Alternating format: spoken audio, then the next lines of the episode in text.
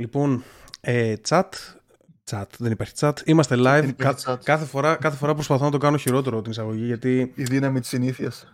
Όχι, απλά δεν υπάρχω στον χώρο του podcasting ακόμα, Μάρι. Είμαι. Ίσως ξέρεις θα κάνω, ξέρεις θα κάνω. Επειδή είναι cringe όλο αυτό, θα βάλω από εδώ και πέρα να κάνετε την εισαγωγή εσύ ο Μάριος ή, ή, ή εσύ ο Κιφίνας. Ή εγώ ή ο αυτός μου. Ναι, θα βάλω έναν από τους δυο σας να κάνει την εισαγωγή. Γιατί... Θα βάλουμε το Μάνο τραγουδάει. Γιατί τώρα ξέρεις, εγώ υποτίθεται ότι είμαι σοβαρός εδώ, είμαι ο πιο επαγγελματίας, ο πιο.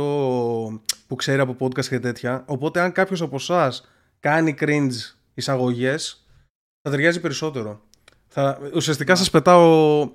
Σας ε, κάνω throw ε, τέτοιο under the basket. Άσχημο πάρτε τη υπόθεση. Ναι. Λοιπόν, ε, με για το φόντο κυφίνα, να πούμε. Ε, τα παιδιά που θα παρακολουθήσουν την εκπομπή, γιατί είναι όλοι νέοι άνθρωποι, ξέρεις, τσάντ και τέτοια, ε, θα την παρακολουθήσουν 25 Δεκεμβρίου. Άρα χρόνια πολλά σε όλους. Ε, καλά Χριστούγεννα. Καλά Χριστούγεννα. Ναι, ναι, καλά Χριστούγεννα. Γι' αυτό βάλα και όλο αυτό το background να είναι έτσι πάνω στο κλίμα. Ωραία. Εμείς το γυρνάμε εντάξει δύο μέρες πιο πριν, αλλά έχουμε το Χριστουγεννιάτικο τέτοιο. Ε, το... Γιατί, ρε, μαλάκα, το κάνουμε σε στυλ ε, στην υγεία μας, ρε παιδιά, που γυρνάνε την εκπομπή νωρίτερα. Για να, για να Α, μπράβο. Α, μπράβο. Αυτοί πώς το κάνουν αυτό, μάλλον. Τι. Τι ναρκωτικάρες έχουν εκεί. Όλοι, ξέρω εγώ, στο τραπέζι ο Φερεντίνος και τέτοια. Ε, ναι, εύθυμοι. Ναι, πολύ τέτοιο. Λοιπόν, σήμερα έχουμε να βγάλουμε κάποιες ανακοινώσεις. Θα συζητήσουμε λίγο τι έγινε στο προηγούμενο podcast. Θα συζητήσουμε το μέλλον, πώς το βλέπουμε, πώς είδαμε την πρώτη μας σε τέτοια. Το, το πρώτο δεν μετράει, είναι δοκιμή, εντάξει, για, για κάποιους, έτσι όπως...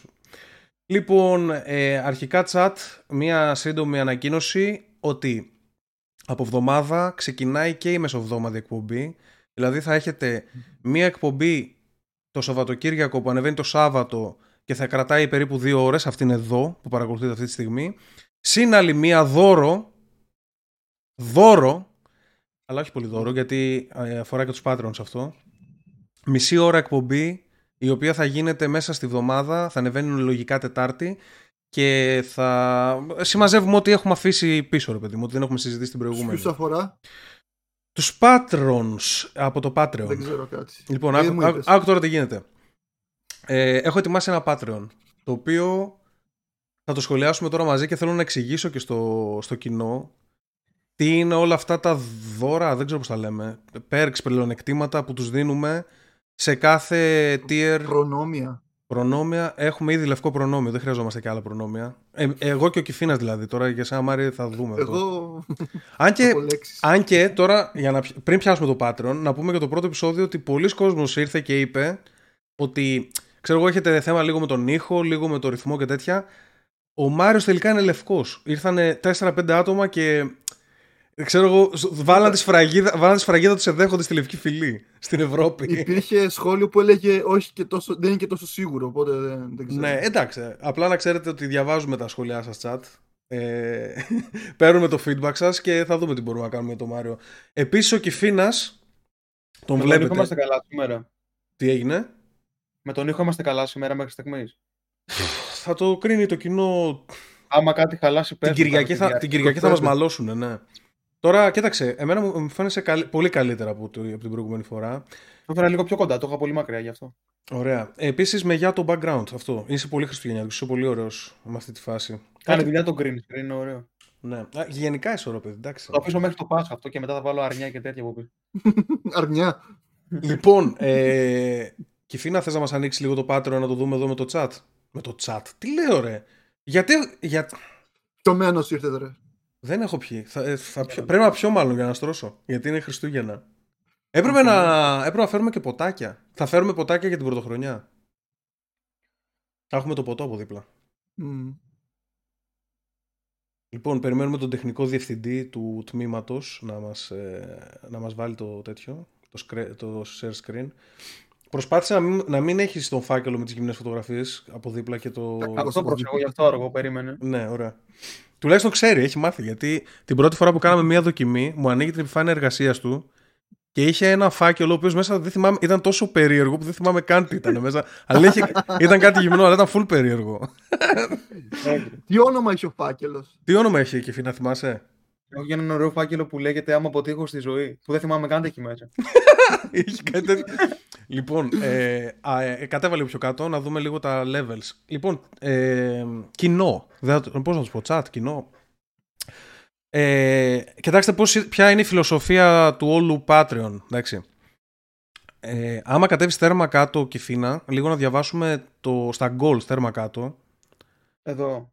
Εδώ, ναι. Εδώ αυτό που γράφω, το Patreon το δημιούργησα για να δώσω χρηματικό κίνητρο στους συμπαρουσιαστές μου ώστε να είναι στην ώρα τους, να τους ενδιαφέρει και να γίνονται καλύτεροι. Δηλαδή, Σήμερα, τι ώρα σε έστειλα; Ο, Δεν ναι, μπορείς να πεις; σήμερα ο Μάριος, παιδιά, είδατε με το που έμαθε ότι κάνουμε Ήταν για το Patreon. κάρμα. Με το που έμαθε ότι κάνουμε Αυτό Patreon ήταν ήταν μισή μια ώρα, μισή ώρα ήταν νωρίτερα. νωρίτερα.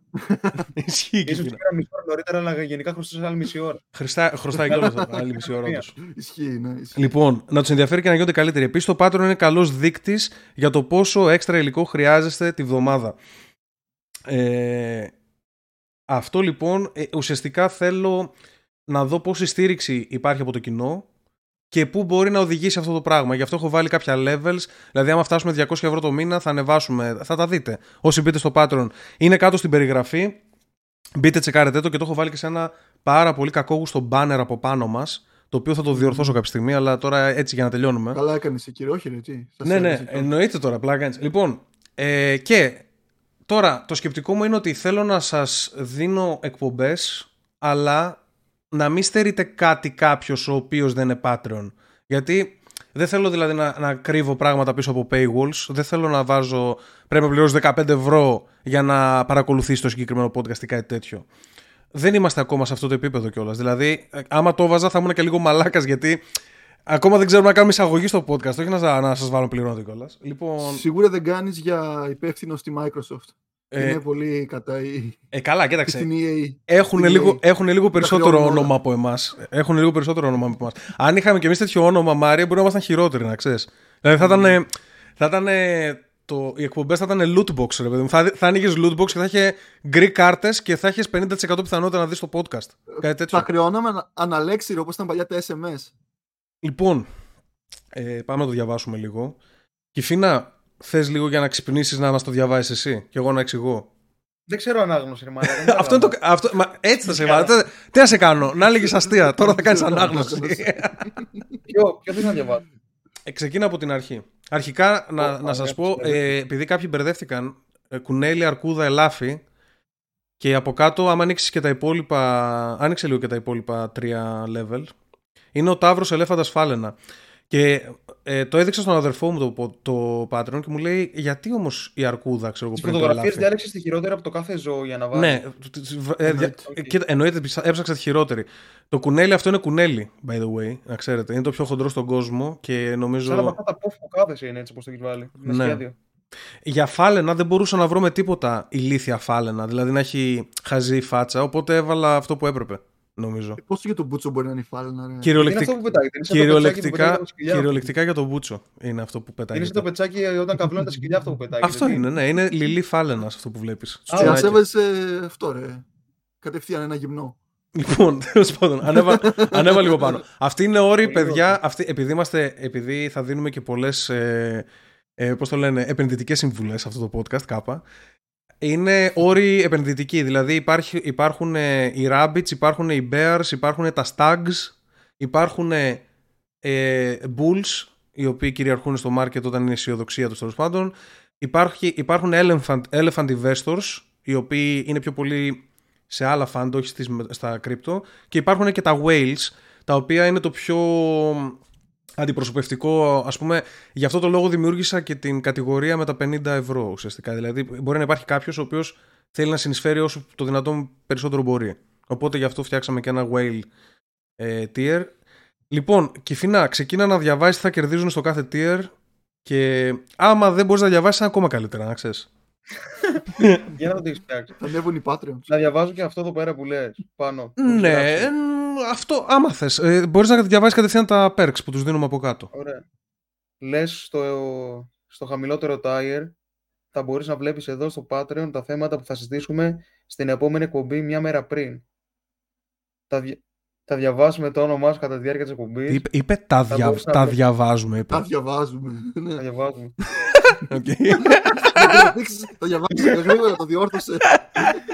Έλα, μην με γαμάτσε, μαλάκα. Ξέρεις τι, φταίει με μακριά, η άλλη οθόνη είναι πολύ μακριά. Ωραία, ζούμε ρε, το κάτω control sin, πώς λέγεται. Δεν μπορώ τώρα. Θα το χαλάσω, ρε, πάμε το χαλάσω. Φοβάμαι το χαλάσω το zoom. Και εκτός φωτογραφίες, ανακοινώσεις, αλλαγές. Λοιπόν, ε, αυτό τι σημαίνει. Συ- Ε, το Patreon από κάτω είναι σαν social media. Είναι σαν ε, OnlyFans. Είναι σαν, ε, για να καταλάβετε, είναι σαν Twitter. Δηλαδή, ε, όταν ακολουθείς κάποιον, ε, αυτό εδώ συγκεκριμένα είναι 1,5 ευρώ. Είναι τίποτα. Έβαλα όσο λιγότερο γινόταν ουσιαστικά. Αν έβαζα ένα ευρώ, ουσιαστικά άμα πλήρωνε κάποιος, θα παίρναμε εμείς 50 λεπτά, κάτι τέτοιο, 60 λεπτά. Οπότε έβαλα 1,5 ευρώ να παίρνουμε, ξέρω, ένα 20, κάτι τέτοιο. Ε, αυτό ε, θα σας ενεργοποιήσει σαν social media το Patreon μας. Να βλέπετε και ανακοινώσεις τι γίνεται, τα news που βγαίνουν και για να το εμπλουτίσουμε λίγο καλύτερα θα βάζουμε και καμιά φωτογραφία. Δηλαδή θα βάλω τον Μάριο και τον Κιφίνα να βγάζουν δικές τους φωτογραφίες που και που και να τις ανεβάζουν εκεί. Σαν Instagram αλλά, αλλά καμία σχέση. Θα είναι, στο Instagram βάζουμε τις καλύτερές μας και θα βάζουμε τις χειρότερες μας, να ξέρετε. Μάρια, σκεφτόμουν. Το πρώτο που σκέφτηκα κυριολεκτικά, να ξέρεις για σένα, ξέρεις μάλλον τι είναι, τι φωτογραφία είναι. Για, για ποιο πράγμα είσαι, Ναι, ναι, εντάξει, για ποιο πράγμα ναι. είσαι διάσημος. Ομολογούμαστε κιόλας. Όχι, ρε. Απλά εννοώ ότι να έχουμε κάτι, μια επαφή με το κοινό, ρε παιδί μου. Να έχετε εσείς κυρίως, γιατί με, εμένα με βλέπουν συνέχεια στο Twitch. Ε, και επίσης θα διαβάζουμε τα ονόματά τους στην αρχή της εκπομπής.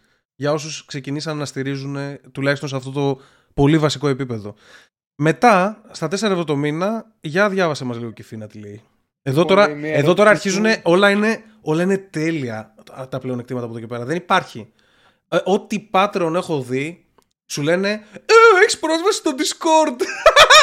Εμείς έχουμε δώσει Discord, έχουμε, μέσα στο είναι. Discord βάζουμε dick pics, ό,τι θέλετε. Δηλαδή, πάμε λίγο να δούμε τα πραγματικά πλεονεκτήματα τώρα. Ωραία. Ω, πάρε, μην Ποιος τα λες, σερβερ κάνεις θα πέσει παρέα στο σήμερα. Στάθη. Μην τα λες αυτά, θα κάνεις παρέα στο Στάθη. Οκ, Μια ερώτησή σου θα απαντηθεί, λέει, στο μηνιαίο AMA από όλους τους hosts, σκέψου ότι καλά, δώσε content, αν είναι βαρετή μαλακία θα τη σκιπάρουμε, λέει. Περίμενε. Εδώ τώρα. Πρώτα απ' όλα θέλω να μου πείτε τι σημαίνει AMA. Εγώ ξέρω με ένα ε πριν τι σημαίνει, τώρα αυτό το AMA δεν ξέρω. Οκ. Για πες εσύ Μάρια, ξέρεις τι σημαίνει AMA. Αριθμός Μητρώου Ωραία, ασφαλιζομένου. πε- πε- μην μου πείτε. Δεν ξέρω. Ε, μη, ε, άκου λίγο. Μην μου πείτε, μη μου πείτε ε, τι σημαίνει. Πείτε μου ποιο είναι το point, του, τι, συ- ε, τι σημαίνει το νόημά του. Ξέρετε τι σημαίνει AMA όταν κάνει κάποιος; Όχι. Είναι, εντάξει, ο Μάριος, ο Μάριος δεν είναι παραγωγός content. Καλά, ο Κεφίνας θα έπρεπε, θα έπρεπε να το ξέρει αυτό. Την ντροπή σου. Τι Αυτούς είναι, ρε; σου γαϊδούρ. Ε, AMA είναι Ask Me Anything. Θα κάνουμε ένα AMA ε, με ερωτήσεις του κοινού. Και... Μαλάκα, γιατί είσαι 15 χρονών και μιλάς έτσι. Ρε μαλάκα, Ε, το AMA αυτό δεν υπάρχει. Άκου λίγο Σε τώρα. λίγο θα βάλεις και Q&A ρε μαλάκα, τι είναι Ναι, το ρε, AMA? μαλάκα, τι είναι αυτό που κάνεις. Πω, πω. Λοιπόν, έφαγα Άμα να bullying. φέρουμε και ένα... Θα κάνουμε AMA, θα, θα σας κάνουν ερωτήσεις και θα προσπαθείτε να τις απαντάτε. Θα είστε σωστοί, θα είστε σοβαροί. Αυτά τα πράγματα, υπάρχει κόσμος που θέλει τη σοφία σας σε κάποια πράγματα, εντάξει. Ισχύει. Εντάξει, το καταλαβαίνω. Τώρα, ε, bear with me λίγο κοινό, γιατί ακόμα, ξέρετε, στείλουμε την εκπομπή, προσπαθούμε να βρούμε την ταυτότητα της εκπομπής ακόμα. Ε, την έχουμε βρει, την έχουμε χαρτογραφήσει σε κάποιο βαθμό, απλά να την εξηγήσουμε και στο Μάριο και στο Κιφίνα, γιατί δεν καταλαβαίνουν τις λέξεις. Λοιπόν, οπότε, μία ερώτησή σας, ε, μία φορά το μήνα θα κάνουμε ένα AMA, ένα segment το οποίο θα είναι AMA, και θα απαντάμε σε όλες τις ερωτήσεις σας, όσο το δυνατόν γίνεται. Τώρα, αν μας ρωτήσει κάποιος, ξέρω εγώ, καταλάβατε, κάτι πολύ προσωπικό, κάτι πολύ τέτοιο, εγώ θα το απαντήσω, αλλά ας πούμε ο Μάριος μπορεί όχι, δεν ξέρω. Λοιπόν, Λοιπόν, μετά έχεις γράψει, θα μπορείς Λόγος. να παρακολουθήσεις live το γύρισμα της εκπομπής unedited ένα-δύο μέρες πριν ανέβεις στο YouTube. Κλειστό το chat, λέει. λοιπόν αυτό τι σημαίνει. Περίμενε. Αυτό σημαίνει Α. μόνο με 4 ευρώ chat. Chat, μόνο με 4 ευρώ. Παίρνετε όλο αυτό το chat γιατί να υλικό. μην είναι ανοιχτό όμως. Τι έγινε; Το chat γιατί να μην είναι ανοιχτό; Να γράφουν καμιά Γιατί, μαλακία. γιατί θα γράφουν και θα διαβάζετε το chat εσύ και ο Καθυστερημένο Μάριος. στο ίδιο, ναι. Το chat είναι Θα πολύ διαβάζετε όμορφο, το chat εσύ και ο Μάριος και θα θυμώνω. Γι' αυτό. Εννοείται, ναι. Δεν σας εμπιστεύομαι καθόλου μαλάκα να είστε εκεί.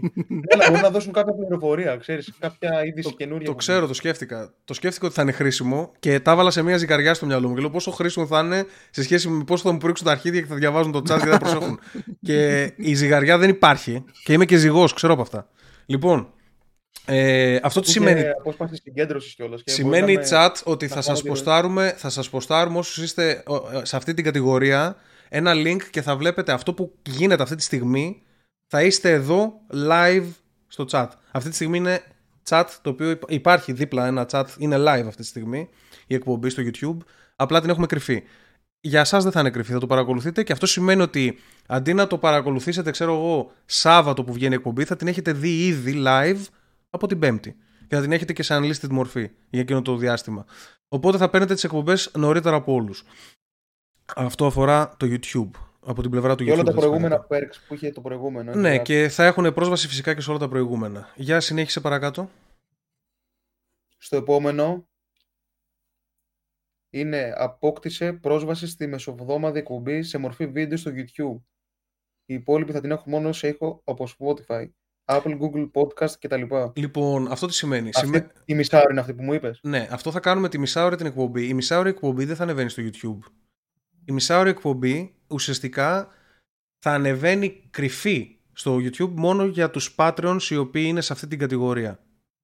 Οι υπόλοιποι που θέλουν να παρακολουθήσουν αυτή την εκπομπή θα την παρακολουθούν από τα υπόλοιπα μέσα, από το Spotify και από όλα αυτά.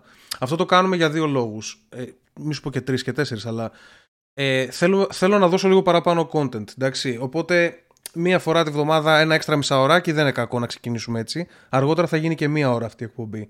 Θα δείτε παρακάτω στα goals. Θέλω αρχικά, ο πρώτος λόγος είναι να μην περιορίσω κανέναν από το να χάσει τις εκπομπές μας επειδή είναι πίσω από paywall, οπότε δεν την, Λογικό. περιόρισα, δεν την περιόρισα αυτή την εκπομπή μόνο σε όσους είναι στα 8 ευρώ. Όσοι δεν πληρώνουν μπορούν φυσικά να την παρακολουθήσουν στο Spotify, να την ακούσουν. Ή στο Apple Podcast, Google Podcasts, Radio Public, Stitcher, έχει ανέβει σε πολλά. Οπότε ό,τι χρησιμοποιεί ο καθένας έχει τη δυνατότητα να την, να την παρακολουθήσει. Ε, και Από όλα ταυτόχρονα... αυτά που είπες, πες να ξέρω μόνο το Spotify. Ναι, εντάξει, δεν είναι. Ισχύει, Ε, ναι. εγώ, εγώ, ας πούμε, για παράδειγμα, χρησιμοποιώ το Apple Podcasts. Ενώ δεν έχω καν ένα Apple κινητό ή κάτι τέτοιο. Απλά με βολεύει πολύ στο, στο browser. Ε, αλλά και τα υπόλοιπα χρησιμοποιούνται και έχουν, έχουν κίνηση. Λοιπόν, ε, ο άλλος ο λόγος ε, είναι ότι αν σας οθήσω κάποιους να παρακολουθείτε την εκπομπή από το Spotify θα ανέβουν και τα νούμερα και στο Spotify. Οπότε είναι, είναι καλό και αυτό. Εντάξει. Δηλαδή είναι πολύ win-win η κατάσταση. Αν πληρώνετε στο Patreon θα την έχετε σε μορφή βίντεο, αλλιώς την έχετε σε μορφή ήχου και πάλι θα μας βοηθάτε επειδή θα το βλέπετε και από Spotify. Ε, ουσιαστικά δώρο μία έξτρα εκπομπή με αυτή τη μικρή συνδρομή το μήνα. Για συνέχισε Κεφίνα. Μετά έχεις γράψει ψηφίζεις το poll τη ταινία της εβδομάδας που θα κάνουμε review στο επόμενο επεισόδιο. Κάθε Αυτό το poll εβδομάδα πού θα, πού θα υπάρχει αυτό το poll. που θα το, ψηφίζεις; θα το βάζουμε στο Patreon και θα είναι poll το οποίο θα είναι δημόσιο για τα, για τα παιδιά που είναι αυτής της κατηγορίας και πάνω. Ε, Θα μας, βά- θα μας βάλει να δούμε καμιά μαλακία σαν το Serbian Film Standard πάλι. Οκ, δεν, Όχι είναι τόσο hardcore. Ξέ, ξέρεις τι θέλω. Θα, θα φτιάξω μια λίστα με ταινίες. Θα... Αλλά θέλω, ξέρετε ποιο είναι το θέμα. Θέλω να βάλω τις ταινίες οι οποίες κυκλοφορούν πολύ, συζητιούνται πολύ, αλλά δεν τις έχουμε παρακολουθήσει τουλάχιστον τώρα στα κοντά. Δηλαδή δεν πιάνουμε τα references. Για παράδειγμα, εγώ για αυτό το λόγο παρακολούθησα το Star Wars. Γιατί δεν. Ω, δεν έχω δει κανένα. Ναι, αυτό. Κάτσε πιο Star Wars από τα χίλια; Ε, ε, από το πρώτο δεν είχα παρακολουθήσει τίποτα από Star Wars και ο λόγος που το παρακολούθησα ήταν για να καταλαβαίνω τι εννοούν όταν λένε ξέρω εγώ Darth Vader και Obi-Wan και Nobi και τέτοια. Υπάρχουν πολλές ταινίες που συζητιούνται Τι εννοείς, συνεχώς. τα καταλαβαίνεις. Ρε μαλάκα, άσε με. Ενώ, Δεν ξέρεις ποιος είναι ο Kenobi, ξέρω εγώ. όχι, έχω δει στο δεν Big Bang ήξερα. Theory. Α, Πολλά για, παραπάνω. παράδειγμα, για παράδειγμα έβλεπα μια σειρά, ξέρω εγώ, ένα, ξέρω, ε, How I Met Your Mother. Το παιδί έχει Α, πρόβλημα. άκου εδώ λίγο, άκου Το εδώ. Big Bang Theory Και λένε πολλά για πεταγόταν τα- ο άλλος και έλεγε I am your father και γελούσανε. Και δεν, δεν ήξερα τι έγινε με τον Luke και με τον Darth Vader. Κατάλαβες; Υπάρχουν references. Αδυνατό να το πιστέψω, αλλά οκ, εντάξει, εσύ ξέρεις καλύτερα από όλους. Εννοεί, εννοεί, δεν πιστεύεις ότι δεν είχα δει Star Wars; Ναι. Το Star Wars μαλάκα το Είδα- είδα 27 χρονών το είδα το Star Wars. Ή έστω να μην ξέρεις τα βασικά, δηλαδή τι είναι ο Darth Vader, αυτό που αναπνέει με το ζόρι το... Ε, ναι, αλλά ε, άλλο να το ξέρεις και άλλο να ξέρεις όλα τα... Κατάλαβες. Εντάξει, ναι, εντάξει, οκ. Να πιάνω τα reference θέλω. Εγώ θέλω όταν συζητάνε ένα θέμα, επειδή είμαι κομπλεξικός, κατάλαβες, έχω, έχω κόμπλεξ κατωτερότητας. Όταν συζητάνε ένα θέμα, θέλω να τα ξέρω όλα ήδη, να είμαι καλύτερος από όλους σε κάτι. Ναι, να νικήσεις. Θέλω ναι. να, με αναγνωρί- να με αναγνωρίζει ο κόσμος ότι είμαι σωστός, ότι ξέρω πράγματα. λοιπόν, υπάρχουν πολλές ταινίες οι οποίες έχουν αφήσει ιστορία στο κινηματογράφο και δεν τις έχουμε παρακολουθήσει. Καλά, ο Κιφίνας δεν έχει δει τίποτα, τίποτα. Δεν ξέρει ποιος είναι ο Χάρι Πότερ, δεν ξέρει ποιος είναι ο Lord of the Rings. Τα Harry Potter τα έχω δει, ρε. Και τα- και το Εντάξει, βάζουμε υπερβολή. Το Serbian film το ήξερα όμως. Ε, Γαμάτι αυτά, τα- ταινία, αυτά τα ναι. έχει δει ρε. Έχει δει και το άλλο με, το, με τα χεσίδια, Ε, το, τώρα. με τους φασιστικούς. ε, ο- αυτό δεν το έχει δει ο Μάριος όμως. Ποιο; 120 Days of Sodom. Εκα- Αυτό πρέπει να το δεις. λοιπόν, θα φτιάξουμε μια λίστα με ταινίες, οι οποίες είναι καλές για την κουλτούρα γενικότερα. Συζητιούνται πολύ. Ε, μ' αρέσουν έτσι και στα 90s είχε πολύ καλές ηλίθιες ταινίες. Κάτι Demolition Man και τέτοια. Αυτά Μπρο, θέλω. με την Μπενου- με τη... Πώς τη λένε, με τη Μόνικα. Που τη βιάσαν σε ένα διάδρομο, λες. Πώς λέγεται αυτή η ταινία; Δεν, δεν, Ταινία. έχω, δεν το ξέρω αυτό με τους βιασμούς στο διάδρομο. Άγνωστη λέξης. Ναι, το δεν ξέρω τι είπες. δεν το ξέρω. Ε, Έχεις στοιχειώσει όταν ήμουν μικρός αυτή. Την είχα δει στο δημοτικό. θα, θα καταλάβει ο Μέλκορ. Θα, θα βάλω το Μέλκορ να μας ετοιμάσει μια λίστα με 40 ταινίες, ξέρω εγώ, έτσι γαμάτες. Και μετά θα, το- θα την αφήσουμε στο κοινό που είναι σε αυτή την κατηγορία τέλος πάντων να ψηφίσουν. Κάθε εβδομάδα η πρώτη ταινία θα είναι η ταινία που θα έχουμε εγώ και εσύ και ο Μάριος να παρακολουθήσουμε στο... ε, μέσα στη εβδομάδα τέλος πάντων και θα την κάνουμε review στο επόμενο podcast. Θα βάζουμε και βαθμολογία στα πέντε αστεράκια και εγώ πιο πολύ θα κάνω rant για το πόσο μας ελέγχουν οι Εβραίοι, ξέρω εγώ, κάτι τέτοιο. Με λίγη... Τουλάχιστον Καταλάβετε. δεν πρέπει να δούμε και χιουμοριστικά. σειρά, γιατί θα μας γαμούσε αυτό. Τι είπες, Κυφίνα; Τουλάχιστον δεν χρειάζεται να δούμε και σειρά, γιατί αυτό είναι πάρα πολύ. Όχι, ρε, μια ταινία. Μια, μια ταινία τη Πάρα βδομάδα. πολύ. Μια ταινία τη βδομάδα. Ναι, ζορίστηκε, παιδί. Τώρα που μου είπε σειρά, που πω. Ευτυχώ εντάξει, θα κάνεις ευτυχώς μου τεράστιο. θύμισες ότι πρέπει να μιλήσω για το Witcher σε λίγο. Λοιπόν, Witcher, ναι. ε, οπότε, όσοι είστε στην κατηγορία 4, παίρνετε, ε, έχετε ε, ερώτηση. Όσοι είστε στην κατηγορία 4, θα παρακολουθείτε την εκπομπή live από πριν. Όσοι είστε στην 8, θα έχετε πρόσβαση στην εκπομπή σε μορφή βίντεο να βλέπετε τις όμορφες φάτσες μας. Δηλαδή, είναι η μισή εκπομπή ουσιαστικά η εμφάνισή μας. Εντάξει, να είμαστε και λίγο ρεαλιστές. Ε, θα παρακολουθείτε τη μισή εκπομπή, την ολόκληρη την εκπομπή, τη μισάωρη ε, σε μορφή βίντεο και θα μας ψηφίζετε και για τις ταινίες που θα παρακολουθήσουμε. Είστε λίγο πιο έμπρακτα μέσα, συν όλα τα υπόλοιπα τα προηγούμενα. Για συνέχισε παρακάτω Κιφίνα. Πού είμαστε, στο Ταύρο πάμε τώρα; Εσύ ξέρεις, ναι. Από 8 ευρώ 13, ναι. Λοιπόν, λέει θα μας στέλνεις ένα θέμα που θες να συζητήσουμε στην εκπομπή, ένα θέμα το μήνα για κάθε άτομο. Ένα θύμα το μήνα για κάθε άτομο, δηλαδή δεν θα σκοτώνουν κόσμο.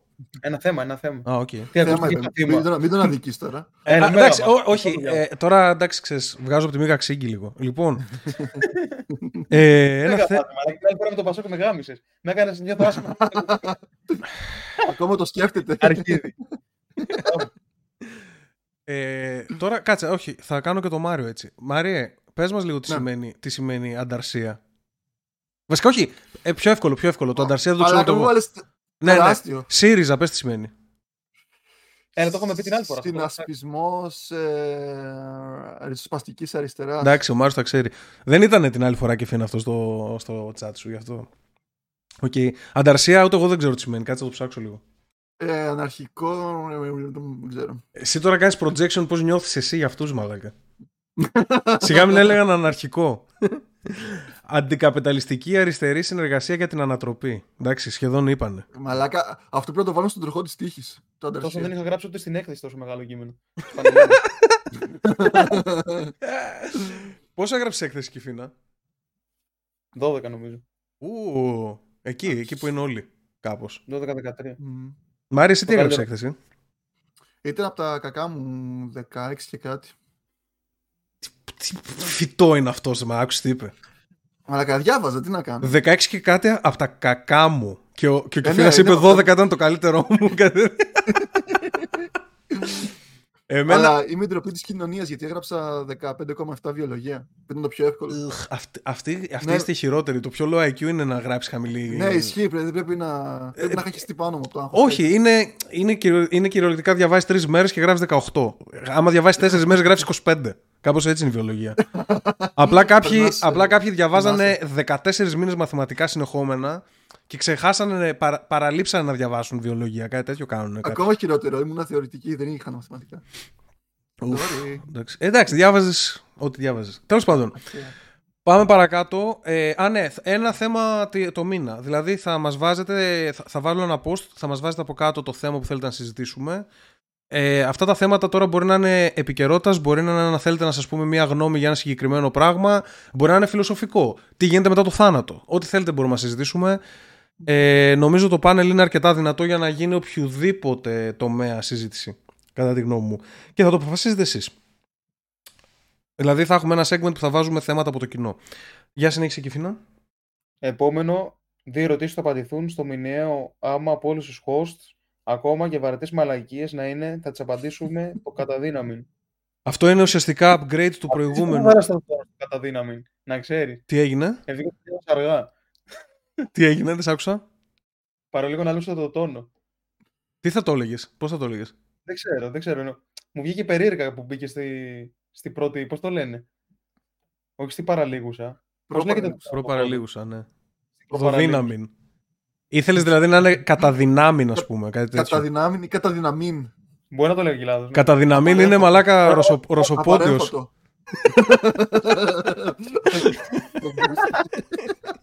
Ο κατά δυναμήν, ο Αλεξέη. Ναι, ο Αλεξέη κατά δυναμίν. Ταιριάζει φούλα τον έχεις μπράβο αυτόν με αυτό το όνομα. Το καλύτερο όνομα στον κόσμο. μαλάκα. Ο κατά δυναμίν. λοιπόν, ε, αυτό είναι upgrade από το, από το tier, το δεύτερο tier. Δηλαδή θα έχετε δύο ερωτήσεις αντί για μία στο AMA και μάλιστα, και μάλιστα θα είναι και ακόμα και χάλια να είναι, θα προσπαθήσουμε να τις απαντήσουμε. Δηλαδή θα δώσω προτεραιότητα σε εκείνες τις ερωτήσεις. Επόμενο perk. Έπρεπε να έχεις βάλει perk να μπορούμε να τους συμβουλεύουμε στα ερωτικά τους και τέτοια. Ε, αυτό ισχύει. Εδώ ό- όλα αυτά, όλα αυτά είναι. Θα γαμούσε αυτό. Όλα αυτά είναι, ρε. Πιστεύω- Ας πούμε, αυτό θα μας στέλνει Έχω ένα καλά θέμα. skills. Πιστεύω περνάω και τους Men of Style. Πιστεύω τους πατάω σε Εντάξει, μερικά είναι, θέματα. είναι πολύ δύσκολο αυτό που. ε, Οι Men of Style. Εν τω- εν τω μεταξύ, κάτσε. Οι Men of Style έχουν πάει στη, στην τηλεόραση, έτσι δεν είναι; Ναι, ναι. Έχουν ανέβει τώρα. Ε, ναι, Πού; α- αυτό, αυτό νομίζω ότι είναι Δεν ξέρω illusion. αυτό. Θα, θα κάνουμε ένα pause εδώ για το Patreon. Αυτό νομίζω ότι είναι illusion. Δεν νομίζω ότι έχουν ανέβει. Νομίζω ότι πήγανε στην τηλεόραση και πλέον χάθηκαν. Έτσι νιώθω. Ερωτήσει κάνω νομίζω. Όχι, ανεβάζουν ακόμα στο YouTube από ό,τι έχω δει. Ναι, αλλά Κάτι, κάτι μικρά. Ναι, αυτό. Δηλαδή η δουλειά. Νομίζω ότι το YouTube είναι καλύτερο από την τηλεόραση πλέον. Δηλαδή υπάρχει κάποιος που Ε, παρακολουθεί εννοείται, τηλεόραση. Man of style. Είναι σαν να προσπαθείς Ε, να, τηλεο- είναι σαν να, προσπαθείς να ανοιχτείς ένα νέο κοινό Έχει το οποίο έξτρα δεν είναι το κοινό η κοινό σου. τηλεόραση και έχουν και καλύτερα έσοδα σίγουρα και έχουν έξτρα κοινό που δεν υπάρχει στο YouTube. Ναι, αλλά το κοινό της τηλεόρασης δεν είναι νέοι άντρες που είναι το target audience των Men of Style. Αυτό Δεν νιώθω. τους νοιάζει, του λέω, Μπορεί να τους ταιριάζει Υπάρχει- κιόλας λίγο. Δεν τους νοιάζει να τους βλέπει πλέον το target audience, τους νοιάζει να υπάρχει προβολή. Δηλαδή, άμα τους δείξει τηλεόραση, σίγουρα θα τους παίξει και σε κανένα μεσημεριανό. Θα τους μάθει μια ηλικία που ποτέ δεν θα τους έβλεπε. Παίζει, Δηλαδή, over παίζει το 40. μεσημεριανό να έχει λιγότερα views από ένα βιντεάκι στο YouTube Εγώ πλέον. είχα δει όμως είχαν κάτι, κάτι με καλεσμένους, είχαν φέρει το παπά. Τι κάνεις, ρε. Σκότωνο κουνούπι. και μάλιστα με την πρώτη. Ό,τι καλύτερο. Δεκέμβριο μήνα. Ε, έλα μου, Τι κάνουν, σαν να ερωτήσεις. Εν τω μεταξύ, καλοκαίρι δεν είχα ούτε ένα. Τώρα ήρθαν. Για πες, ε, τι λέγατε; Έχεις παρακολουθήσεις, ας πούμε, γιατί. Όχι σαν να κάνουν καθόλου. συνεντεύξεις Όχι είναι. καθόλου και ξέρεις τι γίνεται. Το λέω αυτό γιατί που- το κοινό μου μου στέλνε βιντεάκια από Men of Style ε, όταν ήταν πιο relevant στο YouTube. Τώρα δεν, δεν λέω ότι είναι κακή κίνηση γιατί μπορεί να βγάζουν λεφτά, να έχουν συμβόλαιο και να τους είπαν θα πάρετε ένα εκατομμύριο. δεν, δεν ξέρω πώς πώς λειτουργεί. Εντάξει. Δηλαδή Ήθελα κάτι και θα... εγώ να δω κάτι και είχα λίγο περιέργεια και είδα απλά ένα με το παπά που είχαν βγάλει και του παίρνανε σαν συνέντευξη. Του κάνανε ερωτήσεις. Τρόμαξα μαλάκα Για έτσι το πως το λέω. Παναθηναϊκό και τέτοια. Οκ. Ποιο, ποιον παπά εννοείς τον, ε, τον, Μπασκετμπολίστα, μπασ, ρε. τον μπασκετμπολίστα, οκ. Εντάξει, είναι χίλιοι παπάδες. Εγώ στην αρχή κατάλαβα έναν παπά αυτό. Όχι, όχι. Εγώ κατάλαβα τον παπά από το Bachelor. Υπάρχει και ο παπάς από τη Χρυσή Αυγή. Είναι πολλοί παπάδες. Ο και, του πιο ΣΥΡΙ- καθένας. και του ΣΥΡΙΖΑ ο παπάς. Του ΣΥΡΙΖΑ, ναι. Ο Νικός. Λοιπόν, ε, ξέρω. πάμε, πάμε στο επόμενο. Διάβασε μου το επόμενο. Ε, πού είχαμε μείνει; Συμμετοχή σε μηνιαίο Patreon call που θα κάνουμε στο Discord με τους hosts και τους υπόλοιπους Patreons. Feedback, κουτσομπολιό, ιδέες. Μία φορά το μήνα θα κάνουμε, ένα, θα κάνουμε μία μάζοξη όσοι είστε στο Patreon από αυτή την κατηγορία και πάνω για να συζητάμε, να παίρνουμε περισσότερο feedback από εσάς που δίνετε. Δηλαδή, το, άμα δίνεις 13, ε, θέλω να έχεις λόγο περισσότερο στο content. Και, θα- και είναι και ευκαιρία να τα λέτε λίγο με τον Κιφίνα και τον Μάριο, γιατί με μένα τα λέτε συχνά στο Twitch. Να τους έχετε και αυτούς εκεί λίγο να τους κράξετε πιο, πιο άνετα. Ε, και όλα τα πλεονεκτήματα από, την προηγούμενη, από τις προηγούμενες κατηγορίες. Και πάμε στον Ελέφαντα. Νομίζω το Ε, πουλάμε θα μπορείς καλά. Μια φορά το μήνα να έρχεσαι στη μεσοβδόμαδα εκπομπή και να συμμετέχεις στο call με τους hosts. Αν είσαι πολύ ωραίος, ίσως στη μεγάλη. Ναι, ε, αυτό, αυτό το σκεφτήκαμε μαζί εδώ η τριάδα να, να τους βάζουμε σε call. Να έχουμε κάποια άτομα τα οποία θα έρχονται σε call άμα είναι έτσι ας πούμε Για όσο θέλουν, δεν χρειάζεται να μείνουν όλο, έτσι δεν είναι. Δηλαδή μπορεί να Εντάξει. μιλήσει για ένα θέμα κάποιος. σα ίσα καλύτερα να μπουν έτσι για 10 λεπτά, να πούνε τη μαλακία τους, να συζητήσουμε λίγο. Όχι και μαλακία. Σε παρακαλώ. Ναι, 22 ευρώ δίνει, έχεις δίκιο. ε, δεν σκέφτεστε έτσι. Άιντε. Ε, τι έλεγα. Και, ε, ναι, ρε παιδί μου, να, να πούν ότι θέλουν να συζητήσουμε, ξέρω εγώ, και ό- όποτε νιώθει ο καθένας φεύγει. Ε, η μεσοβδόμαδη εκπομπή θα είναι μισή ώρα ή μία ώρα. Οπότε εντάξει, μπορούμε να αφιερώνουμε ένα 20 λεπτό σε calls. Αυτό εννοώ. Σε Και- κόλους. Ε, ναι, σε calls. Και επίσης από κάτω το επόμενο tier δεν, έχει, δεν το έχω ενεργοποιήσει ακόμα για όσους θέλουν να, να στηρίξουν δηλαδή με 22 ευρώ. Ε, αλλά σύντομα όταν με το καλό έχουμε merch θα σας θυμηθούμε. Δεν θα σας ξεχάσουμε αυτοί που είστε στα 22 να ξέρετε. Απλά λέω. Ε, και, και πάμε και στις φάλαινες. Ε, εντάξει αυτό δεν χρειάζεται να το διαβάσεις. Θα το εξηγήσω κατευθείαν η, η φάλαινα το έβαλα καθαρά και μόνο για να έχουν την επιλογή κάποιοι που είναι πολύ πλούσιοι. Αυτό. Δηλαδή, δηλαδή πάντα πρέπει να έχεις μια τέτοια επιλογή. Γιατί πάντα υπάρχει ένα άτομο το οποίο το φυσάει, ρε παιδί μου, είναι στο εξωτερικό και τέτοια. Και χέστηκε, δηλαδή, χέστηκε να πετάξει και 100 ευρώ το μήνα, κατάλαβες. Αλλά 100 δεν βάζω γιατί δεν νιώθω ακόμα έτοιμος για κάτι τέτοιο. Κάπως έτσι. Δεν νιώθω ότι είναι το προϊόν ακόμα έτοιμο. Δεν είσαι αρκετά καπιταλιστής.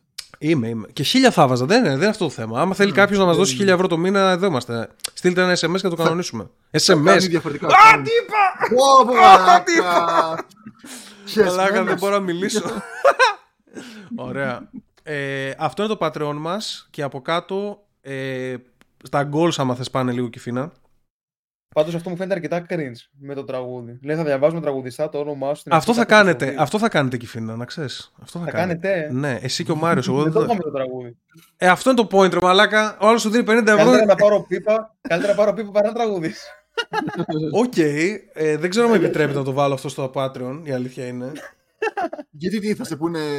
Θα ban? πούνε πάνε στο OnlyFans, μαλάκα. Μπαν. Τι, είναι δυνατόν να πουλάς τέτοια υπηρεσία; Αλλά ούτε το OnlyFans το βάλουμε- επιτρέπει. Κωδικοποιημένα, ναι, άλλαξε το. Παίζει να μην το επιτρέπει ούτε ο νόμο, δεν ξέρω. Παίζει να, να Άνοιξε παίζει το απαγορεύεται. λοιπόν, Κυφίνα, κατέβα κάτω να δούμε τα goals τώρα. Ε, όσοι μπείτε στο Patreon, σας ευχαριστούμε πολύ. Μην το βλέπετε σαν υποχρέωσή σας. Είναι πράγματα που τα παίρνετε εσείς. Εντάξει. Ε, και εμείς παίρνουμε τα λεφτά σας. Αλλά παίρνετε και εσείς πράγματα. Εντάξει.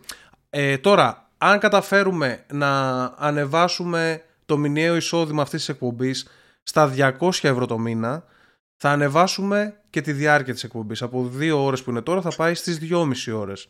Εντάξει. Κάθε 200 ευρώ που ανεβαίνουμε θα προσθέτουμε μισή ώρα στην εκπομπή. Και εν τέλει θα κάνουμε την μεσοβδόμαδη εκπομπή μία ώρα, ίσως και μία μισή θα δούμε, δεν ξέρω. Μία ώρα ε, και την ε, μεγάλη την εκπομπή θα την κάνουμε ίσως 4 ώρες. Θα δούμε τι, τι βολεύει και τι δεν βολεύει. Σας έχω βάλει τα goals, είναι όλα αναλυτικά, μπορείτε να μπείτε να το διαβάσετε. Επαναλαμβάνω, τσεκάρετε όλο το Patreon που βρίσκεται κάτω στην περιγραφή. Στηρίξτε όσο γουστάρετε.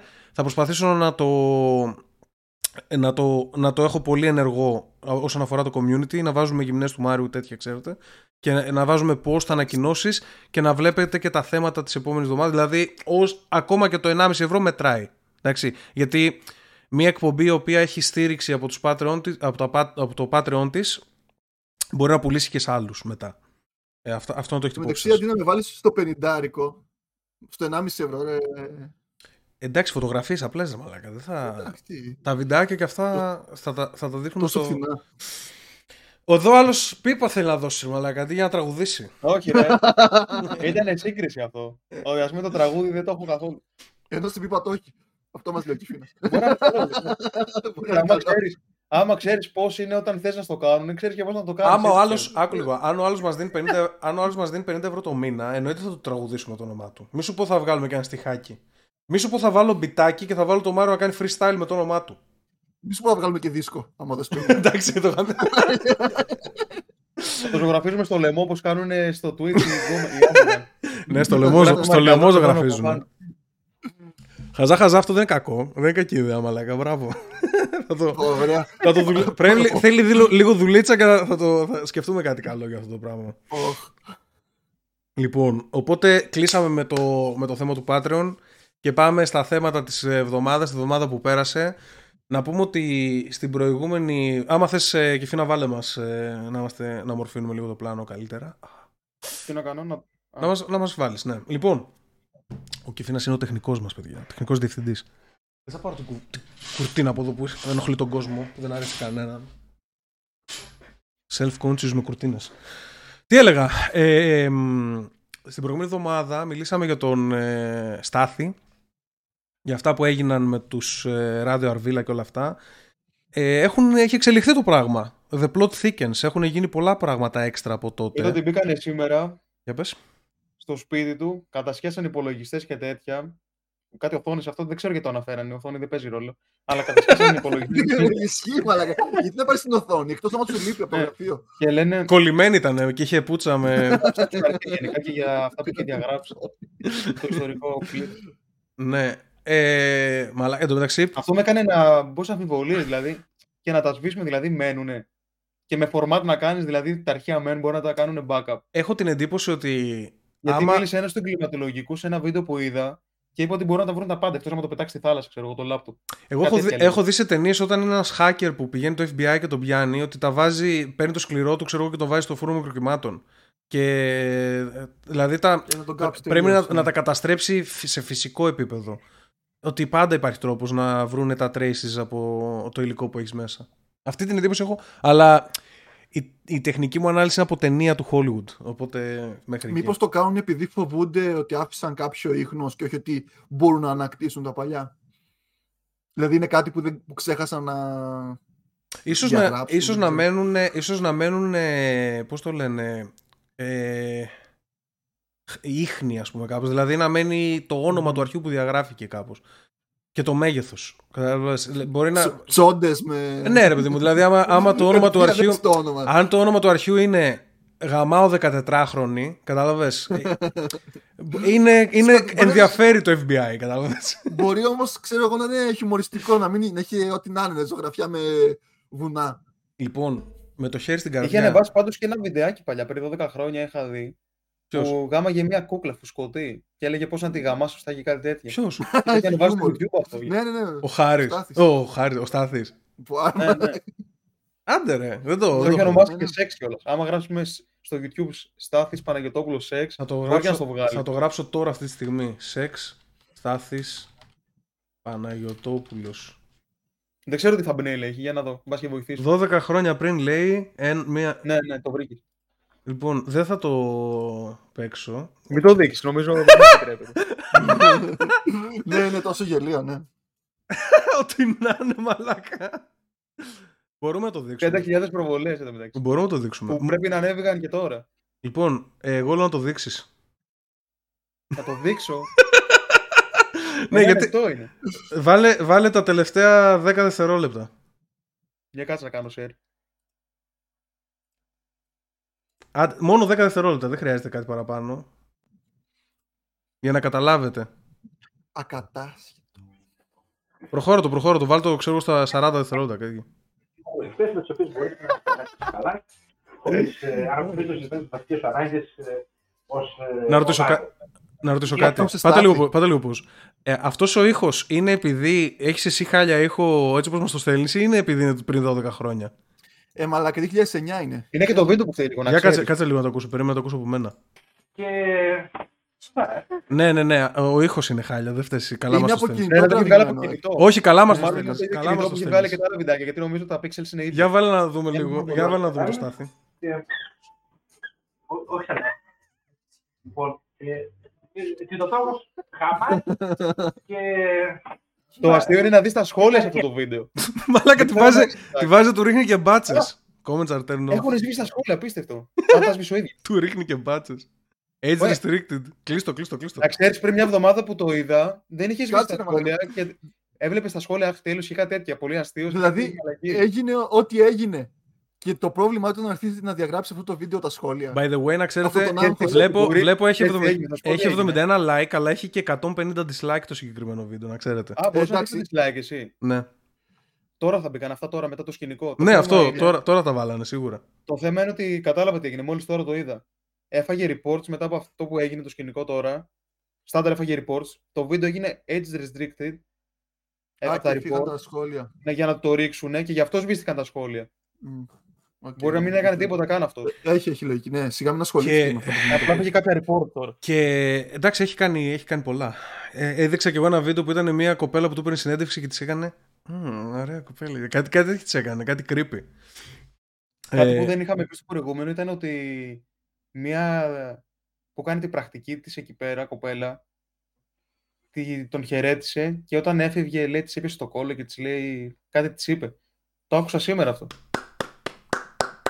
Και γι' αυτό το λόγο σταμάτησε η πρακτική της. Το είχαμε πει Donald αυτό στο Trump. προηγούμενο, δεν θυμάμαι. Εν τω μεταξύ, ακούστηκε το εξής. Ε, είχαμε πει για άλλες που ήταν στο τέτοιο που τις ξέρουμε εμείς προσωπικά, ε, που ήταν στο, στην εκπομπή ε, και, και την έπεφτε. Έχουν γίνει διάφορα από τότε. Εγώ άκουσα το εξής που μου έκανε λίγο εντύπωση. Είπαν ότι τώρα ξέρω εγώ τον συλλάβανε και ότι ε, παραδόθηκε βασικά, αλλά ήταν να το συλλάβουν ούτως ή άλλως γιατί εκρεμεί μήνυση που του έκανε μια νέα άλλη κοπέλα καινούρια. Εντάξει. Δεύτερη. Ε, Δεύτερη ξέρω εγώ, ναι. Αλλά το θέμα είναι ότι η πρώτη δεν του είχε κάνει μήνυση.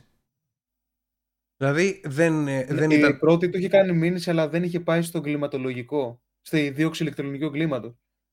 Ναι, αλλά γιατί δεν τον συλλάβανε; Δεν είχε πάει πρώτη στη Εν τω δίωξη. μεταξύ νομίζω. ακούστηκε και από, τη- ε, ε, ήταν από την δημοσιογραφία της Ίσης Χριστίδου, αυτού του κολοσσού της δημοσιογραφίας, που είπαν ότι έφυγε στο Μεξικό. Ο Ναι, Παναγιώτης. μέχρι προχθές αυτό, Αυτό λέγανε. λέγανε αλλά- πριν τρεις μέρες περίπου, ναι. Εν τω μεταξύ, όταν τα άκουσα, όταν τα άκουσα ότι έφυγε στο Μεξικό, σκεφτόμουν ότι εντάξει, καλά κάνει. Δηλαδή, ε, εδώ δεν έχει ζωή από εδώ και πέρα. Τέλος. Κατάλαβες δηλαδή, ακόμα και να δικαιωθεί η άλλη κοπέλα στο δικαστήριο και να της πληρώσει, ξέρω εγώ, 100 χιλιάρικα σε damages και. Και, το, το- και να τελειώσει το θέμα, να τελεσυδικήσει, ρε παιδί μου. Δηλαδή, να την πληρώσει, να μπει και φυλακή, ξέρω εγώ, 6 μήνες. Μετά, άμα βγει έξω στο δρόμο, πάλι να τον σπάσει το ξύλο. Κάτι θα γίνει. Δηλαδή, Ναι, ναι, όχι, δεν. δεν τελείωσε. είναι ζωή εδώ. Οπότε έπρεπε να τους πει: Αν δεν Ε, καμφθείτε, ό,τι φεύγω. έχει- Ό,τι έχει πάθει και ο Φιλιππίδης τώρα, γι' αυτό έχει καταστραφεί. Ναι, και ξέρεις ποιο είναι το θέμα. Έβλεπα με- ένα ρεπορτάζ. Είναι, είναι εντελώς κανιβαλιστική η δημοσιογραφία. Δηλαδή, εντάξει, είναι κολόπεδο, είναι μαλάκας, είναι το ένα, είναι το άλλο. Αλλά... Ξέρεις τι καλά κάνουν όμως, γιατί οι διάσημοι μέχρι ένα σημείο δεν τους ακουμπάνε. Ναι, μαλάκα, Καλά ξέρει κάνουν. ξέρεις τι έβλεπα. Άκου εδώ τώρα. Γαμάνε. Άκου ρεπορτάζ στο Star. Άκου ρεπορτάζ στο Star. Ε, κατεβαίνει από το σπίτι του αυτός και τρέχουν όλοι οι δημοσιογράφοι να, τον, ε, να, να του μιλήσουν ενώ μπαίνει στα μάξι. Και από κάτω γράφει το ρεπορτάζ, ξέρω εγώ, ούτε ένα συγγνώμη δεν έχει πει για την 30χρονη. Ναι, τι, τι να πει εκείνη την ώρα. Ναι, να τον μα- κυνηγάνε. Και έχει βγάλει, είχε βγάλει πιο πριν ανακοίνωση και είπε: Συγγνώμη, έκανα λάθος και τέτοια. Αλλά, κατα- αλλά από κάτω γράφανε παρόλα αυτά ούτε ένα συγγνώμη. Δεν θέλω να φανώ υπερασπιστής του Στάθη προφανώς. Αλλά. Ε, Δεν θέλω να βάλω τίτλο, ρε, εντάξει, κατάλαβα. ναι, αλλά είναι πολύ, είναι πολύ σκληρή. Και Έτσι γίνεται πάντα. Όταν κάποιος έχει γίνει target και αρ- αρχίζουν όλοι και τον γαμάνε. Όπως τότε με αυτό με το. Πώς το έλεγαν το άλλο το παλικάρι, ένα χορευτή, τραγουδιστή, τι είναι. Που Α- είχε κάνει ένα story και είχε πει μια κοπέλα. Α, τον. ε, Ότι δεν πάνε οι ρίγες στους χοντρούς, κάτι τέτοιο που είχε πει. πω, πω, τον. ε, Είχε γίνει άλλος. το Όλοι είχαν πέσει Ξερχό. και να τον φάνε. Ναι, με, πάλι. με τον Τάσος Ξερχό. ναι, ναι, με αυτόν. εγώ δεν την Αυτό ξέρω. μεταξύ δεν τον ήξερα, τον έμαθα σε αυτό το περιστατικό. Εγώ ακόμα δεν το ξέρω. ε, άκου εδώ Τώρα... τώρα, Ένα μήνα πρέπει να έχει γίνει. άκου εδώ τώρα, άκου εδώ τώρα τι έλεγαν μετά στο ρεπορτάζ. Τελειώνει αυτό το σκηνικό, φεύγει με το αμάξι. Και μετά μιλούσαν για μία. Πώς την λένε; Κάτσε να κλείσω το στάθι από δίπλα με την κούκλα γιατί μπερδεύομαι. δεν, μπορώ, δεν μπορώ να συγκεντρωθώ. Καβλώνησε. Αχ, στο, στο Μάρι, δεν είναι ώρα. και τι έλεγα. Ε, είχε κάνει ένα post στο Instagram που είναι αυτός απλά σε μια φωτογραφία σαν άνθρωπος με μια μπλούζα. Και είναι μια μαύρη μπλούζα που έχει ένα μιμ πάνω. Που είναι ένας κανίβαλος, ξέρω εγώ, δολοφόνος του 1800, ένας διάσημος. Μιλάμε πριν από έναν αιώνα και βάλε. Και έλεγε I like kids, they are very tasty. Αυτό. Και είναι, ξέρεις, Ποιος τη φορούσε αυτή την μπλούζα; ο Στάθης. Αλλά είναι μια, μια ηλίθια μπλούζα, ρε παιδί μου. κατάλαβες, Παλιά δεν είναι- μπλούζα. Σαν μιμ, σαν τρολιά. Ναι, ναι, ναι, μια, μια απλή τέτοια. Και, και, έγρα- και Ε. έλεγαν, έλεγαν ότι σήκωσες σ' άλλο και αυτή η μπλούζα και δείχνει το τέτοιο του, το ποιόν του και πολλοί κόσμος, ξέρω εγώ, Ε, εντάξει, δυσαρεστήθηκε. Τώρα θα βγάλουν από τα πάντα. Μα, ναι, αυτό. Επειδή- δηλαδή, Όταν δηλαδή ο γίνει άλλος κάτι έκανε, θα έκανε πούμε. μια μαλακία. Γυρίσανε μια τσόντα με μια κοπέλα, εντάξει. Και by the way, Και ο, μια. όποιος έχει δει αυτό το υλικό, αντιλαμβάνε, αντιλαμβάνεται σε κάποιο βαθμό ότι πρώτα απ' όλα δεν είναι καμιά κρυφή κάμερα ή κάτι τέτοιο. Έχουν, είναι Ναι, κι άλλο ναι, ένα άτομο full μέσα. συνετικό. Είναι κι άλλο ένα άτομο μέσα που είναι κάμερα man παύλας σκηνοθέτης και λέει: Ωραία, ανοίξτε αυτό το φως. Και είναι ξε... Αυτή είναι όντως. Κακ Queen, δεν ξέρω πώς την είπε. Πώς το είπε Σκυφίνα. Αυτή είναι όντως- Τι τι λέξεις είναι νομίζω δεν είναι- αυτές. Τι είπε Σκυφίνα; Νομίζω δεν είναι αυτός αυτή τη συγκεκριμένη που λες. Δεν ε, δε, δεν ξέρω, δεν φαίνονται κεφάλια και τέτοια. Απλά λέω ότι. Το σώμα ταιριάζει πάντως. Ταιριάζει full το σώμα. Και το τσουτσουνάκι ταιριάζει. Και... Εγώ πιστεύω έχουν πάρει όλες τι ελληνικές όντε που έχουν βρει με κάποιον με μεγάλη κοιλιά και. νομ- και... δηλαδή όλες. Ισχύει. Εντάξει, ε, ε, από όσο έχω δει πάντως, αν είναι επιβεβαιωμένο ότι αυτές είναι οι σκηνές, τότε ε, η κοπέλα ε, το γούσταρε αυτό που συνέβαινε και ίσως βέβαια να το, να το κάνανε για προσωπική στιγμή όντως, να μην να, να, να ανέβει, οπότε αυτό θα το κρίνει η δικαιοσύνη. Αλλά δεν χρειάζεται να, να το παρουσιάζουμε το θέμα, λες και έγινε... Κατάλαβες. Ξέρετε, όλοι βγάζουν στιγμές, βιντεάκια ή φωτογραφίες ή κάτι. Απλά δεν το ανεβάζεις. ρε. Απλά εκεί Ε, είχε και ένα τρίτο άτομο όλοι- μέσα. Όλοι πιστεύω έχουν βγάλει μια φορά βιντεάκι. Είχε και ένα Είναι- τρίτο φάση- άτομο μέσα. Είχε και ένα τρίτο άτομο μέσα. Άκουγα λίγο το Άμα είναι αυτό το ρεπορτάζ βίντεο δικό του. το Δύο μεσημέρι βίντεο. και έλεγε ότι Κοπέλα ήταν. Αυτό υποστηρικτική που λες, πήγε μια υποστηρικτική κοπέλα που έλεγε τι να κάνουν. Ναι. Για πες Μαρία. Που λέγει κάμα την. Ε, το- άκουγα ένα ρεπορτάζ το το μεσημέρι νεράκι που ή κάτι έλεγε ο Μπούστη. Ρε, έτσι, δεν ξέρω αν είναι αυτό δικό του όμως. Αυτό το είχα δει πολύ πιο παλιά. Άναψε το φως να φαίνεται την πουτσα. Έλε- έλεγε, Άναψε το φως να φαίνεται την πουτσα.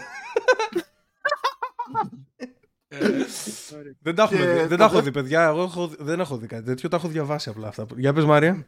Sorry, σε διακόψαμε. Ναι, ναι. Ε, άκουγα το μεσημέρι ένα ρεπορτάζ που έλεγε ότι η υποστηρικτική γραμμή του δικηγόρου θα είναι ότι ουσιαστικά τα ανέβασε, αλλά για μικρό χρονικό διάστημα, καθώς τα μετάνιωσε και ότι ό,τι έχει κυκλοφορήσει είναι από άτομα που τα έχουν ε, αποθηκεύσει. Εντάξει, αυτό για να περασπιστεί τον εαυτό του το είπε. Λογικό. έτσι. Ναι, αλλά αυτό θα φανεί. Άμα υπάρχει account που τα ανεβάζει το οποίο δεν είναι δικό του, άμα είναι mirroring δηλαδή, ίσως να, ναι. Ε, So. Δεν Εσύ, είναι άμα υποκλοπή, το ανεβάσεις, έτσι. Μην άμα ανεβάσεις κάτι στο Ιντερνετ, μετά παύει να είναι δικό σου. Το μοιράζει. Ισχύει, ναι. ναι. Οκ, Μετά δεν εντάξει. μπορείς να πεις αυτό μου ανήκει, δεν μπορεί να το ανεβάσει άλλο. Θα εξαρτηθεί και από το πόσο γνώστης του ίντερνετ είναι ο δικαστής. Γιατί υπάρχουν δικαστές οι ναι, οποίοι ναι, είναι ναι. τελειωμένοι που δεν καταλαβαίνουν καν τι είναι download και τέτοια. δε. Δηλαδή, έχω μία υπόθεση μαλάκες θα- ε, που ήταν ένα παιδί, λέγεται νομίζω Josh Pilolt, κάπως έτσι λέγεται, ο οποίος ε, πριν από ξέρω το 2012 κάτι τέτοιο ήταν, έπαιζε RuneScape ένα παιχνίδι το οποίο είναι τύπου σαν το WoW κάπως και Αυτό πες θερούν. Ru- RuneScape νομίζω Μμμ. και σε, μέσα στο τέτοιο, μέσα στο σκηνικό εκεί μάλλον εμέναν, πετάγεται ένας του λέει σε καθυστερημένος αυτοκτόνα, ξέρεις, αυτά που λέγανε στα games το 2012. Και τότε το 2012 δεν υπήρχαν... Δεν τα λένε τώρα, ξέρω. εγώ. Ο- Τώρα, δεν, είναι- τώρα είναι κάποια games που σε κόβουν. Δηλαδή έχουν μπει μετά το Ναι, 15-16, προς κατευθείαν. έστρωσαν πολύ τα πράγματα. Τότε έλεγε ο καθένας ό,τι ήθελε. Άμα άνοιγες, ας πούμε, Call of Duty, δεν, άκουγες μόνο το N-word. Δεν μπορώ να το πω στο. Ναι, ναι. Μα πλέον νομίζω στο LOL λέξεις όπως το retarded το έχουν μπανάρει, δεν πάει το μήνυμα. Ναι, αυτό. Τώρα άκουγα τι γίνεται. Στο RuneScape λοιπόν πάει ένας και του λέει σε Βγάζει καθυστε... καλά στεράκια πλέον. Ναι, ναι, ναι. Άμα πας να γράψεις Ή κάτι. μπορεί και να, Ναι, ναι. το- να τρως time out για δύο μέρες να μην μπορείς να παίξεις το παιχνίδι σου. Ναι, ας ναι, πούμε. ναι. Όχι, συνήθως τα βγάζεις με αστεράκια έτσι απλές λέξεις και μετά νομίζω. φεύγει το Λοιπόν, άκου τώρα. Και, τον λέει, το άλλος αυτό, και ο άλλος του λέει: Ξεστή, ναι, θα αυτοκτονήσω. Και αρχίζει και τον πιάνει το. Πώς το λένε, το, το, ε, το προκλητικό του, ρε παιδί μου. Τότε είχε γίνει το shooting στο σχολείο στο Columbine, άμα θυμάστε, που είναι Ναι, ναι, πολύ ναι. διάσημο. Δύο, δύο μπάσταρδα πήγαν σκότωσαν καμιά 40 παιδάκια.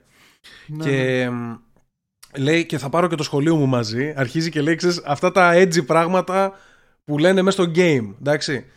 Και θα δείτε, ξέρω εγώ, θα, θα, θα μείνουν συντρίμια στο σχολείο μου. Κάτι μαλακίες τέτοιες. Streamer ήταν αυτός, έκανε stream εκείνη την περίοδο. Όχι, ε, απλά game. Απλά έπαιζε. Εντάξει.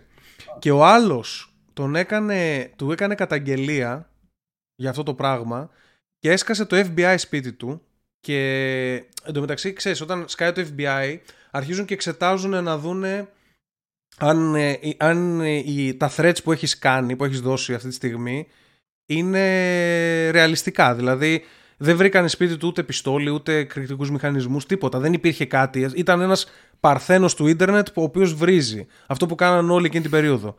Αλλά το FBI εκείνη την περίοδο είχε- ήθελε να δείξει μια εικόνα ότι προσπαθούμε να κάνουμε prevent, να, να, να κάνουμε τέλος πάντων, πώς το λένε στα ελληνικά, καταλάβατε, τις, αυτές τις τραγωδίες. Πρόληψη. Να, ναι, Ναι, θέλουμε ναι, και ότι να δείτε που τους προλαβαίνουμε και ότι δεν έχουμε άδικο και δεν ήθελαν γενικότερα να αθωώνουν κόσμο και τον πήγανε σε έναν δικαστή ο οποίος ήταν εντελώς boomer. Δηλαδή χάσμα γενεών και δεν καταλάβαινε τι σημαίνει η λέξη download. Γι' αυτό το ανέφερα πριν. Και ε, σε τέτοιο επίπεδο. Και προσπαθούσε ο δικηγόρος του και αυτός να εξηγήσουν ότι έτσι μιλάνε στο ίντερνετ και ότι αυτά δεν είναι πραγματικά threats και ότι, ξέρεις, και Ναι. παίρνανε, ξέρω εγώ, κάτι στίχους που ανέβαζε ε, στο Twitter, ξέ, κά, κάτι, κάτι τις μαλακίες. Από ναι. Mad Clip. Ναι, ε, Και κάτι, εν τέλει τι έγινε με αυτό. Εν τέλει λοιπόν, τον κλείσανε φυλακή για 7 χρόνια, μαλάκα. Ήτανε Τι φυλακή. Λες, ρε. Έφαγε, Για αυτά φυ- μηνύματα που έγραφε; ε, ναι, έφαγε φυλακή για... και επειδή, επειδή σε ένα μήνυμα έγραψε, ξέρω εγώ, ότι θα μείνουν συντρίμια, αυτό του πρόσθεσε άλλο ένα έξτρα. Ε, πώς το λένε, άλλη μια έξτρα κατηγορία για τρομοκρατία, ότι πάει να κάνει και, Τρομοκρατία. και βομβιστική κάτι. και Εντάξει, έχει πρέ- ο δικαστή πρέπει να είναι 80 χρονών, ρε μαλάκα. Δεν, δεν δικαιολογείται. ξέρω, αυτό το παιδί έχει κανάλι τώρα στο YouTube, Josh Pilolt λέγεται νομίζω, όποιος θέλει να το ψάξει, και έγραψε, Το 2012 έχει γίνει αυτό. είχε γίνει τότε, τώρα βγήκε πριν από ε, δύο χρόνια, ξέρω, ένα χρόνο. Έκατσε κανονικά μέσα. Ναι, την Τα έφα... έκανε ε, όλα. έφαγε φυλακή και, κανον... και μέσα στη φυλακή και όλα ξέρεις, ήταν σε κανονική φυλακή. Δηλαδή, Μαλάκα, ούτε, ούτε δηλαδή καν αναστολή, ξέρω πλακώθηκε, εγώ. πλακώθηκε πολλές φορές, τους σπάσαν τη μάπα πολλές φορές. Ε, Έζησε, ξέρεις, φυλακές felon, οι φυλακές Ναι. της Αμερικής. Οκ, άντε να καταδικαστείς, αλλά ούτε καν αναστολή για τέτοιο λόγο. Όχι, Μου όχι. φαίνεται πολύ λίγο. Φυλακή ε, και, και μετά, επειδή είχε πρόβλημα ψυχολογικό με όλο αυτό που έγινε, όταν βγήκε, τον βγάλανε στα πέντε χρόνια, ξέρω εγώ. Μετά ξανακύλησε, ξέρω εγώ, ή- ήπια αλκοόλ και έκανε μαριχουάνα, κάτι τέτοιο. Και αυτό απαγορεύεται να το κάνεις όταν, είσαι, όταν έχεις βγει με παρόλ, ρε παιδί μου, με, για, λίγε, για, για ένα διάστημα, για δύο χρόνια, απαγορεύεται να πιεις αλκοόλ και να κάνεις χόρτο, ας πούμε. Γιατί μετά ε, σε έχουν βγάλει και ανανεώνεται πίσω η ποινή σου. Και τον γύρισαν πίσω για τα υπόλοιπα δύο χρόνια κάπως. Είχε βγει δηλαδή με αναστολή. Και πού το ξέραμε ότι έκανε χόρτο. Όταν, ε, Πολύ- όταν, όταν σε βγάζουν σε, ε, με, α- με ειδική άδεια με αναστολή, έχεις έναν ειδικό που σε ελέγχει. Δηλαδή είσαι. Α, οκ, εντάξει. ναι. Και, και έρχεται κάθε τόσο και στο ξεκάρφωτο μπορείς να σου κάνουν έλεγχο στο σπίτι σου. Καταστράφηκε και- αυτό το μεταξύ. ε. Τώρα Γαμί. έφτιαξε η ζωή του γιατί έχει το YouTube, τον έχουν στηρίξει πάρα πολύ με το GoFundMe και με αυτά και έχει γίνει διάσημος εν, εν μέρη. Στριμάρει και στο Twitch Games και τέτοια. Εν τω Πώς τον μεταξύ, είπε, να τον ψάξω. Josh Pilolt. Στο σπλάλ. Pilolt. Ε, σαν γαλλικό είναι το όνομα κάπως. Πολύ καλό, φαίνεται πολύ καλό παιδί. Έμαθε κιθάρα μέσα, στο, μέσα στη φυλακή. Έλεγε ιστορίες, έχω παρακολουθήσει ένα podcast που έλεγε ιστορίες, παιδί μου, για το πώς ήταν εκεί μέσα. Έκανε κάτι περίεργα. Αναγκάστηκε, αναγκάστηκε να πλακωθεί με συμμορίες για να φανεί ότι είναι άντρας. Κάτι τέτοια έκανε. Gamer τώρα. Σκέψου να είσαι gamer και να σε πετάξουν μέσα στη φυλακή. Πόσο Ο- χρόνο ήταν όταν μπήκε; Ε, νομίζω 19 χρονών. Πω, μαλάκα.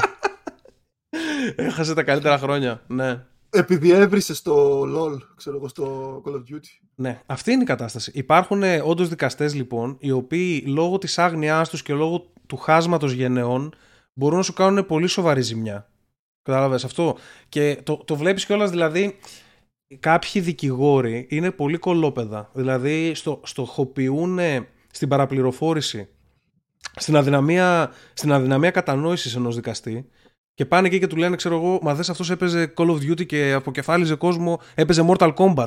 Του δείχνει μια εκτέλεση από το Mortal Kombat. Και λέει, Έκανε fatality. ο δικαστής, ο δικαστής εκείνη τη στιγμή μπορεί α, ποινικά, ας πούμε, στο μυαλό του να μην, να μην το λαμβάνει υπόψη αυτό, αλλά να τον επηρεάσει ψυχολογικά αυτό το πράγμα. Να πει ότι αυτό το παιδί είναι μπάσταρδο, είναι επικίνδυνο.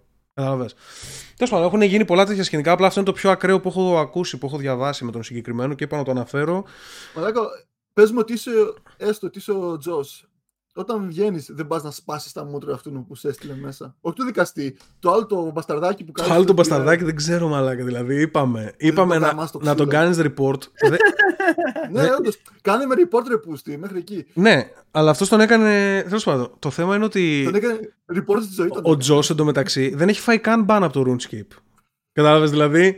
Ναι, ε, οκ, δεν, είναι, ναι. δεν είναι bannable να, να πεις μαλακίες οι οποίες δεν ισχύουν. Κατάλαβε. Α, Και, αν και Βασικά, οι α- απειλές οι, απα- οι απειλές πρέπει να απαγορεύονται. Εννοείται αυτό το πράγμα. Ε, απλά σαν βασική του υποστηρικτική γραμμή πρέπει να είναι αυτό. Ότι δεν με μπάναραν καν από το game. Θα φάω και φυλακή. Εν τω Το μεταξύ, είπε, μαλάκα το αυτά είπε. που έχω πει στον Dota, όταν έπαιζα παλιά Dota 1, μαλάκα αυτά που έλεγα στο chat παίζει να πρέπει να με είχαν από κεφάλι. Ισχύει. Εννοείται, αυτό ισχύει για όλους μας. Γι' αυτό το λέω, Κιφίνα. Ισχύει. Ισχύει για όλους μας. Ξέρεις τι συζητήσεις έχουμε κάνει με το Μάριο και ξέρεις. Και off game. Καλά, game. Εγώ σε game έχω ευχηθεί άπειρες φορές να πεθάνει κόσμος ότι θα του σκοτώσω. σ- ε, παίζαμε παιχνίδι με ζωγραφική, μου πέταξε μπουκάλι επειδή δεν ζωγράφιζα καλά. Μιλάμε για τόσο μαλάκα. Έκανα βίαιη πράξη. Επί τραπέζιο. Όχι, στο, στο facebook είχε παλιά ένα που ζωγράφιζες Α, Κάτι. κατάλαβα. και- κατάλαβα. Αλλά ήμασταν κοντά. Και- Είχε ένας, ο καθένας ένα λάπτοπ και πήρα ένα μπουκάλι και το πέταξε επειδή αυτό που είχε ζωγραφίσει δεν υπήρχε. Με είχε εκνευρίσει τόσο πολύ. Ήταν να κάνω έναν άνθρωπο και μου λέει αυτό είναι μανιτάρι που ζωγράφησε. Και το λέω, Όχι, ρε μαλάκα, λέει, θα δεις τι είναι. Και έληξε ο χρόνος και δεν το βρήκε και πήρε το μπουκάλι και με το πέταξε.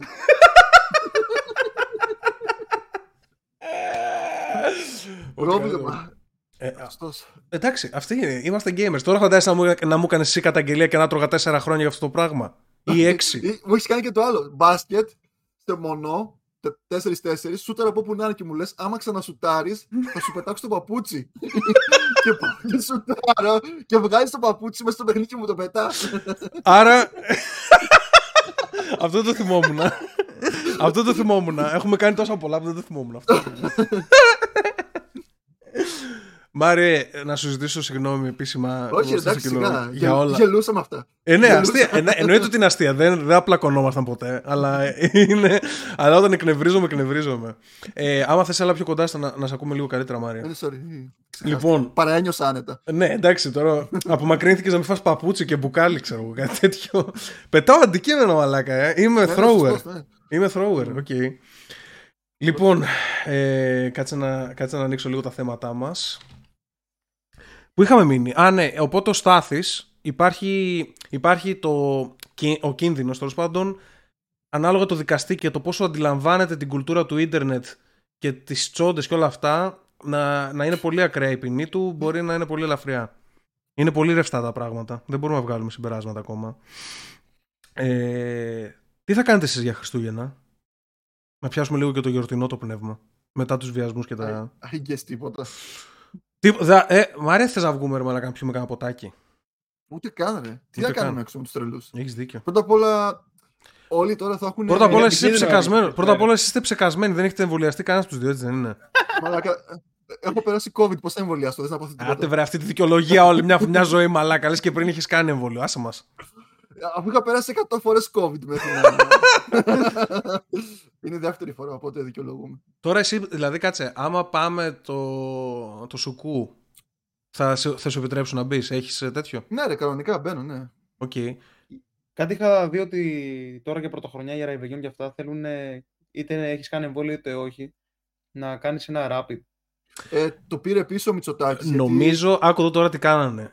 Ο Μητσοτάκης βγήκε και είπε ότι οι τέτοιοι μου, οι σύμβουλοι μου από τους επιδημιολόγους μου προτείνανε να βάλω ε, για όλους, ακόμα και για τους ε, εμβολιασμένους, δύο τεστ τα οποία θα είναι υποχρεωτικά και μάλιστα και για τους κλειστούς χώρους κιόλας.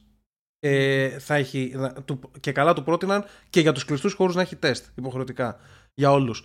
Και είπε ότι δεν το δέχτηκα και ότι αποφάσισα να εμπιστευτώ τους ανθρώπους αντί να τους ε, καταπιέσω. Ναι, ναι. Βασικά ήταν τα λόγια του είπε ότι επειδή με εμπιστευτήκατε και δείξετε καλή θέληση και κάνετε εμβόλιο, έτσι και εγώ εμπιστεύομαι τον καθένα σας προσωπικά ώστε να τηρήσετε, ε, να κάνετε, να τηρήσετε τον, ε, την παράκλησή μου, κάπου έτσι το είπε, ναι. να κάνετε ο καθένας από δύο self-test που θα χορηγηθούν δωρεάν από Η κράτος. σύσταση, έχουν κάνει σύσταση για τέτοιο. Ναι, σύσταση δεν, δεν θυμάμαι τι είχε. Λοιπόν, ε, Εν τω το- μεταξύ, αυτά τα self-test δεν τα έκανε κανένας και παλιά που τα κάναμε.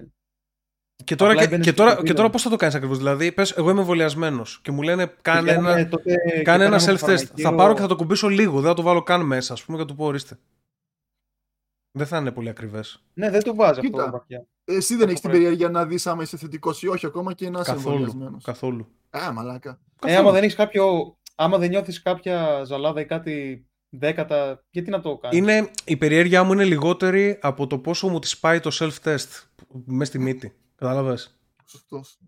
Ε, όλα είναι ισορροπία σε αυτή τη ζωή, όλα είναι ζυγαριές Μαρία. Λοιπόν, τι ήθελα να πω πάντως. Και α, βγήκανε μετά, έβλεπα στο Twitter κάτι Σιριζέους που βγάλαν έναν από τους επιδημιολόγους και είπανε ποτέ δεν το, δεν το κάναμε, δεν το προτείναμε αυτό το μέτρο.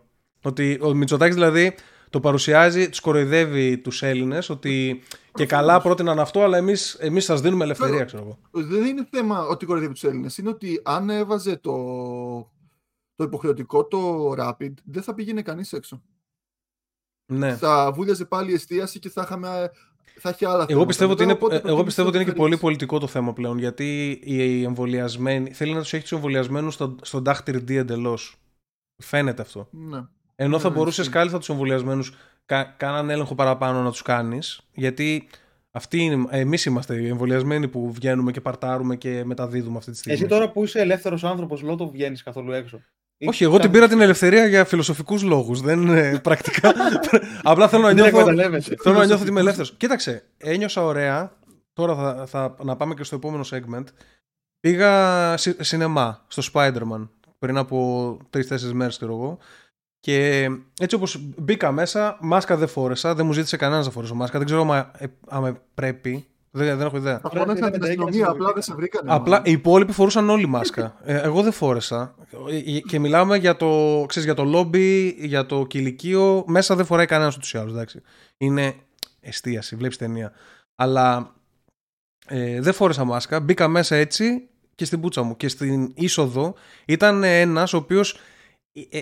η ιστορία του είναι αυτή, δεν ξέρω αν ισχύει. Είπε: Θέλω να κόψω εισιτήρια για τα παιδιά μου για να έρθουν αύριο να το δούνε. Μπορώ να ανέβω μόνο να κόψω. Και είπε: Έχω rapid test. Και, δεν, και του είπε ο, αυτός στην είσοδο ότι δεν δεχόμαστε κανένας να μπει στην εστίαση ανεμβολίαστο ή χωρίς νόσηση. Αυτό. Και του είπε: Δεν μπορώ να σε αφήσω. Και δεν τον άφηνε να μπει να κόψει εισιτήριο. Και φώναζε ο άλλος. Και λέει: Τι δεν καταλαβαίνεις, αφού δεν είμαι άλλος. και ο άλλος του έλεγε: Εσύ τι δεν καταλαβαίνεις, δεν μπορείς να πεις. και ένιωσα ωραίο εγώ γιατί ανέβαινα πάνω και έλεγα: «Αχ, δε- Πρώτη φορά δεν μαλώνω εγώ. Α, τι ωραία. Και... Όχι, χε- χερέκακος μαλάκα. Ο Μαλάκα, είναι Αν ωραία, δεν είναι έχω ωραία να, να είσαι ο φυσιολογικός της υπόθεσης και οι υπόλοιποι να μαλώνουν γύρω σου. Κατάλαβες. Είναι, είναι μια ωραία αλλαγή για μένα, ευχάριστη. Γιατί συνήθως όταν δημιουργείται ένα θέμα νιώθω ότι συμμετέχω συνήθως. Δεν ξέρω. Προκλητικός. Και είδα το Spider-Man. Ε, το είδε Άποψη. κανένας από εσάς; Εντάξει, μην κάνεις spoil τώρα. Ε, θα- Εγώ το έχω φάει. Στη Εσύ μάπα. κάτσε και φίνα, θα πας να το δεις το Spider-Man εσύ; Όχι, ρε φίλε, θα το δω αλλού. Ε, άλλο εννοώ. Θα το δεις σε πέντε, σε Ωραία. πέντε χρόνια. Ωραία. Όχι, άκου, ρε. άκου τώρα. Θα κάνω spoil, αλλά όσοι είστε εδώ στο chat, επειδή έχουμε από κάτω timestamps, άμα, έχετε, άμα θέλετε να δείτε αυτή την ταινία, σκυπάρετε αυτό το κομμάτι. Όσοι είστε στο Spotify RIP, λοιπόν, να πω ότι μ, μου άρεσε πάρα πάρα πολύ αυτή η ταινία. Δεν ξέρω, ήταν πάρα πολύ ωραία ταινία. Και μου άρεσε αυτό είναι που Marvel, κάνανε. Δεν είναι DC, ε. Είναι Γιατί εγώ Marvel, ναι. Μπερδεύω λίγο αυτό. Όχι, είναι Marvel. Και ε, πέτυχα εντελώς το predict από την, προηγούμενη, από την προηγούμενη εκπομπή που είχα πει ότι θα φέρουν τους κακούς. Ε, θυμάσαι, Μάριες, αναφέραμε τον Defoe, αναφέραμε Ναι, ναι. τον Garfield και τον Tobey Maguire. Όλοι είναι εκεί και το πιο σημαντικό από όλα είναι ότι παίζουν και σημαντικό ρόλο. Δηλαδή, δεν τους χρησιμοποίησανε σαν κάμεο για να χαρεί το κοινό. Το κάνανε λίγο στην αρχή με τον, ε, με τον Daredevil. Φέρανε τον Daredevil από τη σειρά. Ο, το οποίο, η οποία σειρά είναι πολύ καλή, θεωρείται, δεν την έχω δει. Αλλά από το κοινό της Marvel τέλος πάντων θεωρείται πολύ καλή και ο συγκεκριμένο. Το έχουν κάνει έτσι ώστε για να καταλάβεις μια σειρά και για να πιάσεις τι γίνεται πρέπει να έχεις δει τις αντίστοιχες άλλες σειρές. Ναι, πλέον είναι πολύ Δηλαδή, αληθινό. τα, τα, τα δεις όλα, ρε φίλε. Ναι, ε, Και εντάξει. πρέπει να τα δεις και στη- στη σωστή χρονολογική Αλλά σειρά. γρά, γράψαν ιστορία, μαλάκα, το καταλαβαίνετε. Δηλαδή πήρανε τους Spider-Man από όλα τα προηγούμενα Spider-Man και τους βάλαν όλους σε μία ταινία. Και έχει κάτι σκηνές που είναι οι τρεις τους και συζητάνε και ξέρω εγώ, ένας κάνει crack την πλάτη του άλλου και λένε ξέρω εγώ για τις δυνάμεις τους και για το πόσο η ιστορία του καθενός είναι διαφορετική. Και είναι πάρα πολύ ωραίες σκηνές. Είναι... Ή Κατάφεραν να ζωντανέψουν το... τα κινούμενα σχέδια που έγιναν. Δράση έχει Ναι. τουλάχιστον ή μόνο. είχε Ε, κλάδο έχει, στο- έχει, έχει, έχει, έχει καλή δράση. Ε, Τα εφέ είναι πάρα πολύ καλά και είναι πάρα πολύ ε, δυστυχές που αυτή την περίοδο το Hollywood που έχει τα budget και την τεχνογνωσία και την τεχνολογία ε, είναι τόσο κακό. Δηλαδή προσπαθεί να, να περάσει αυτά τα μόνο προοδευτικά μηνύματα και τέτοια και, ξε- και έχουν αφήσει στην άκρη εντελώς το φαν. Και ε, ας πούμε η συγκεκριμένη ταινία είναι εντελ, εντελώς fan service. Δηλαδή, τι θα ικανοποιήσει τους fans και πώς θα περάσουν καλά οι fans του Spider-Man. Αυτό. Ήταν όλο. Δηλαδή, δεν βγάζει νόημα το σενάριο σε όλη τη διάρκεια. Δεν το παρακολουθείς και λες, όπα μαλάκα, πολύ έξυπνο αυτό που έγινε. Έχει κάποια πράγματα που είναι πολύ convenient. Δηλαδή, ξέρεις, ε, ε, άμα, τη- άμα την κρίνεις την ταινία σεναριακά, είναι αρκετά παιδικό σε κάποια φάση το σενάριο. Αλλά είναι τόσο fan, ε, fan service. Δηλαδή πραγματικά σου κάνουν όλα αυτά που θέλεις να δεις. Και αυτό το πράγμα δουλεύει φοβερά. Δηλαδή ήταν πάρα πολύ fan, περάσαμε ωραία. Γε- Έχει και γέλιο, έχει και χαβαλέ, αλλά το πιο, το πιο σημαντικό είναι το hype που είχε εκεί μέσα στο κοινό. Δηλαδή κάθε 30 δευτερόλεπτα γινόταν κάτι και όλη, όλος ο κινηματογράφος χειροκροτούσε. Βέβαια, Ω, αυτό είναι πολύ cringe όταν χειροκροτάνε. στην πήγα, ε, κινηματογράφο. έκα- έγινε και μαλακία. Έλα, γιατί- ρε, μαλάκα, τι Α, κάνεις; άκου εδώ, άκου εδώ. Ε, πήγαμε στις 6.30 αντί για τις ε, 9.30 την προβολή, γιατί δεν βρίσκαμε θέση στη, μεγα- στην ε, άλλη. Και είχε πολλού, πολλές Πρεμιέρα μικρές... πήγες. Νομίζω ναι. Ναι, νομίζω πρεμιέρα. Και είχε, πο- είχε πολλές μικρές ηλικίες και ξέρεις, τα μπάσταρδα πετάγεται ο Spider-Man από το 2 και αρχίζουν, «Α, αρχίζουν και με μεταφώνηση η φωνή, ξέρεις. Και Γιατί το ξέρανε τον Spider-Man από το 2, ξέρω εγώ. φαίνεται δεν- ρε παιδί μου, τον δείχνει. Σχεδόν Με το που αναπολύτως. τον Όχι, ενώ δείχνει... ξέρανε ότι είναι ο Garfield, ότι ήταν ο Spider-Man. Ο Ε, παλιός. ε, εντάξει, Δεν το ε, ξέρανε. μάλλον κάποιοι, κάποιοι τα έχουν δει, ξέρω εγώ. Ή κάποιοι το περίμεναν. Ε, Α πούμε, χειροκροτήσαν όταν πετάχτηκε ο Daredevil, όταν βγήκε ο Dr. Octopus, ο Green Goblin. Χαμός, γινόταν χαμός στον κινηματογράφο. Με, με κάθε, κάθε τόσο, γιατί σου δίνουν fan service. Ήταν πάρα πολύ ωραίο αυτό το πράγμα και έχω καιρό να το νιώσω. Γιατί τώρα. Δεν είναι πολύ nerd αυτό, ρε φίλε, να είσαι τόσο ενθουσιασμένος. Τι Ε, χειροκροτάς, ναι, αλλά, φίλε, ναι, αλλά να σου το- δίνει. Ναι, αλλά Δεν ξέρεις είναι τι, στο θέατρο να το, θα το δει ο άλλος ο ηθοποιός. Κοίταξε, υπήρχαν κάποιοι. Κινηματογράφο και ποιο λόγο να το κάνει. Υπήρχαν κάποιοι που ήταν ενοχλητικοί και όντως πολλοί κόσμοι του έλεγε shoot και shoot και shoot.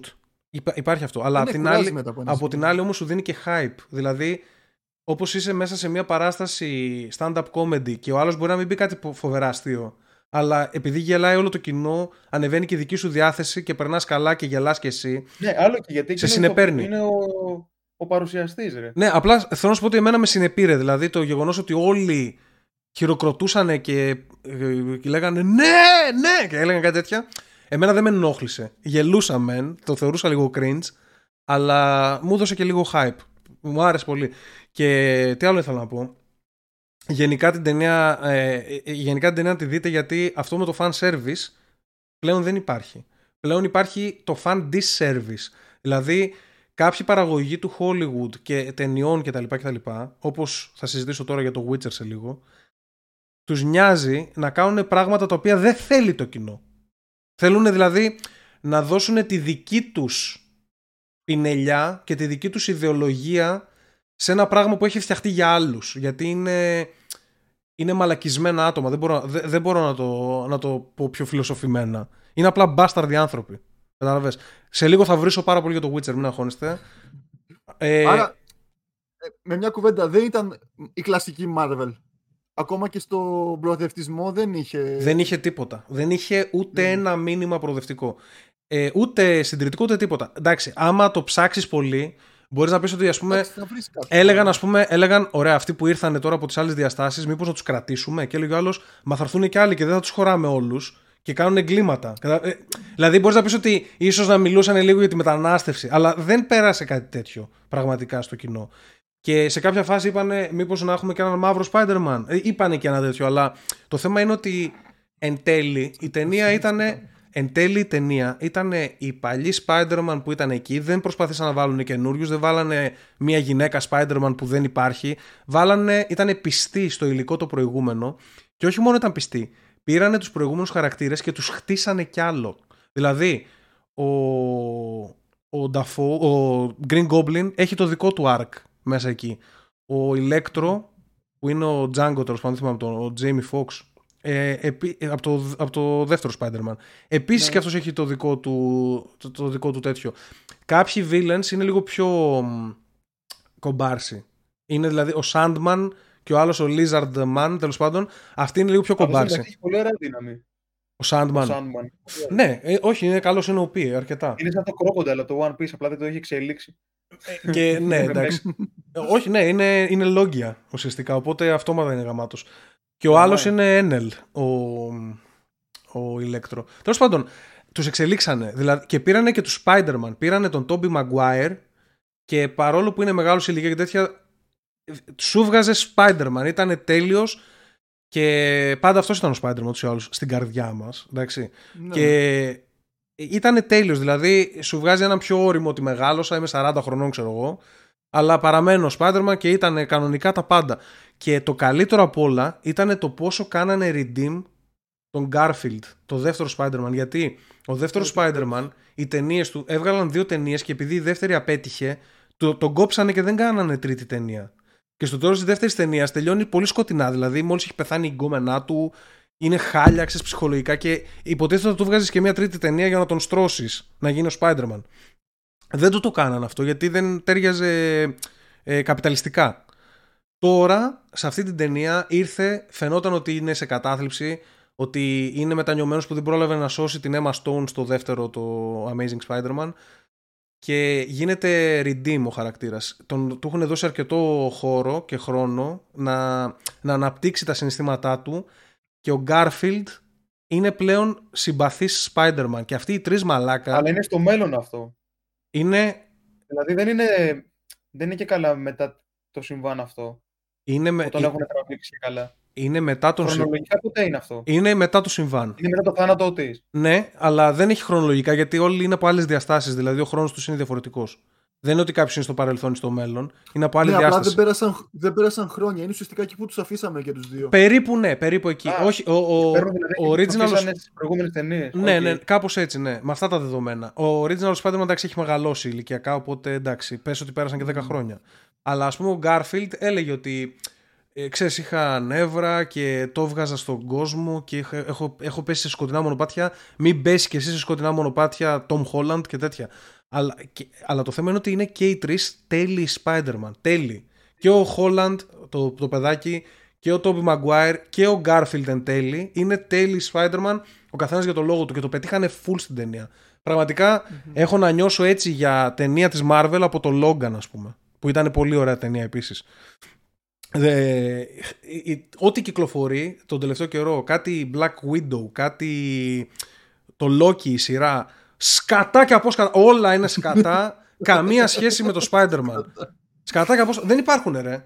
Καμία σχέση με το Spider-Man, πάτε δείτε το. Είδα κάποιους που λένε, είδα κάποιους που λέγανε, ε, εντάξει, ε, έτσι και έτσι, ή κάποιοι είπαν για τον Μπούτσο. Αυτοί είναι τρελοί που τα λένε αυτά, να ξέρετε. Δεν ξέρεις τι περιμένουν αυτοί; Αυτοί περιμένουν ε, κάτι, ένα χαρακτήρα Tony Stark μέσα, να λέει ξυπνάδες και μετά ε, δράση, μόνο δράση. Δεν καταλαβαίνουν, ξέρεις τι, δεν καταλαβαίνουν κάποιοι άνθρωποι τη σημασία που έχουν οι χαρακτήρες σε μια ιστορία.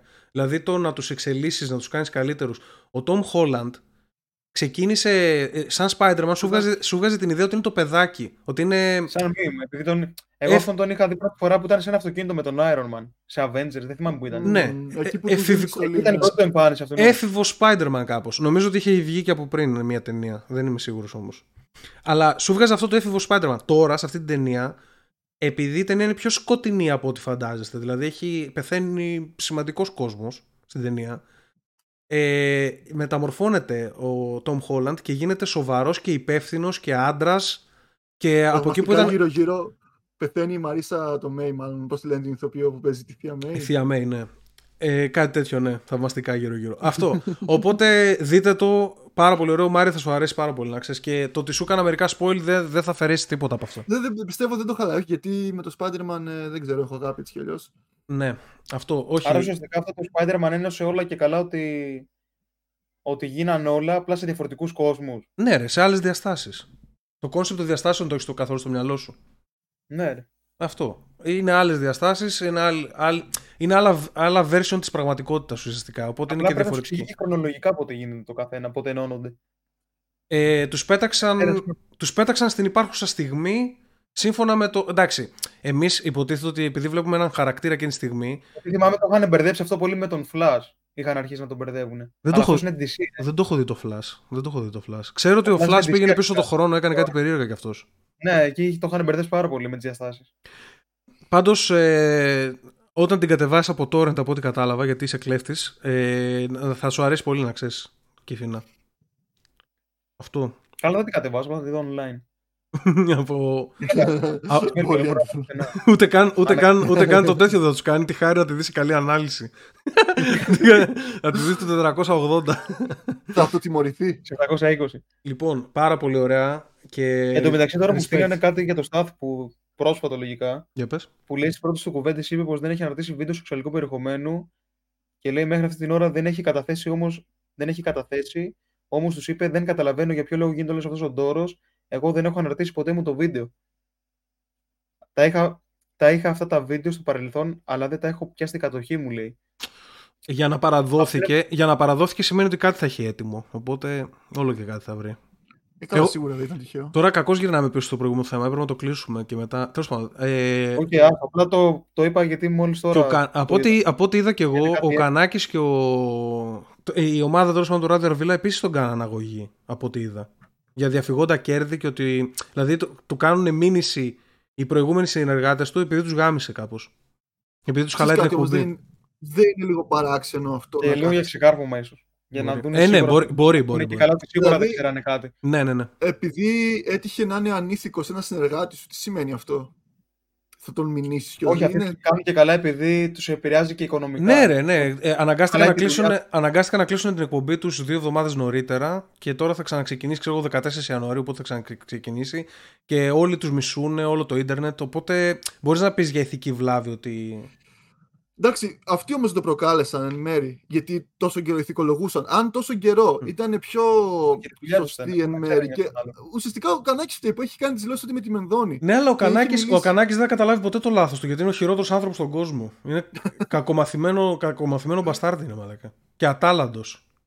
Τον έχουν κουβαλήσει μια ζωή από το, από το 88 πότε ξεκίνησε στο Αμάν τα καθάρματα. Ήταν κυριολεκτικά από όλο το κρού ο χειρότερος ο Κανάκης. Μμ. Και αυτός είναι που έχει Ακόμα πάρει, και ο- έχει πάρει τα εύσημα για όλη αυτή τη σειρά ο Κανάκης. Ενώ ήταν όλοι καλύτεροι. Δηλαδή Το- το- το- ο, ο Καλυβάτσης και ο. Πώς τον λένε, Ο ψηλός. Ο, Σερβετάς. ο Σερβετάς ήταν οι καλύτεροι. Ήταν ταλέντα. Αυτός είναι όντως καλό. Ακόμα και ο 22 ήταν γαμάτος. Δε, ε, ήταν κέντρο και της φάσης. ένας άλλο. Πώς λέγονταν, Παραράς. Ο χοντρός που πέθανε. Ο, ο, ε, αυτός δεν ήταν στο Αμάν, ήταν στο άλλο που κάνανε στο.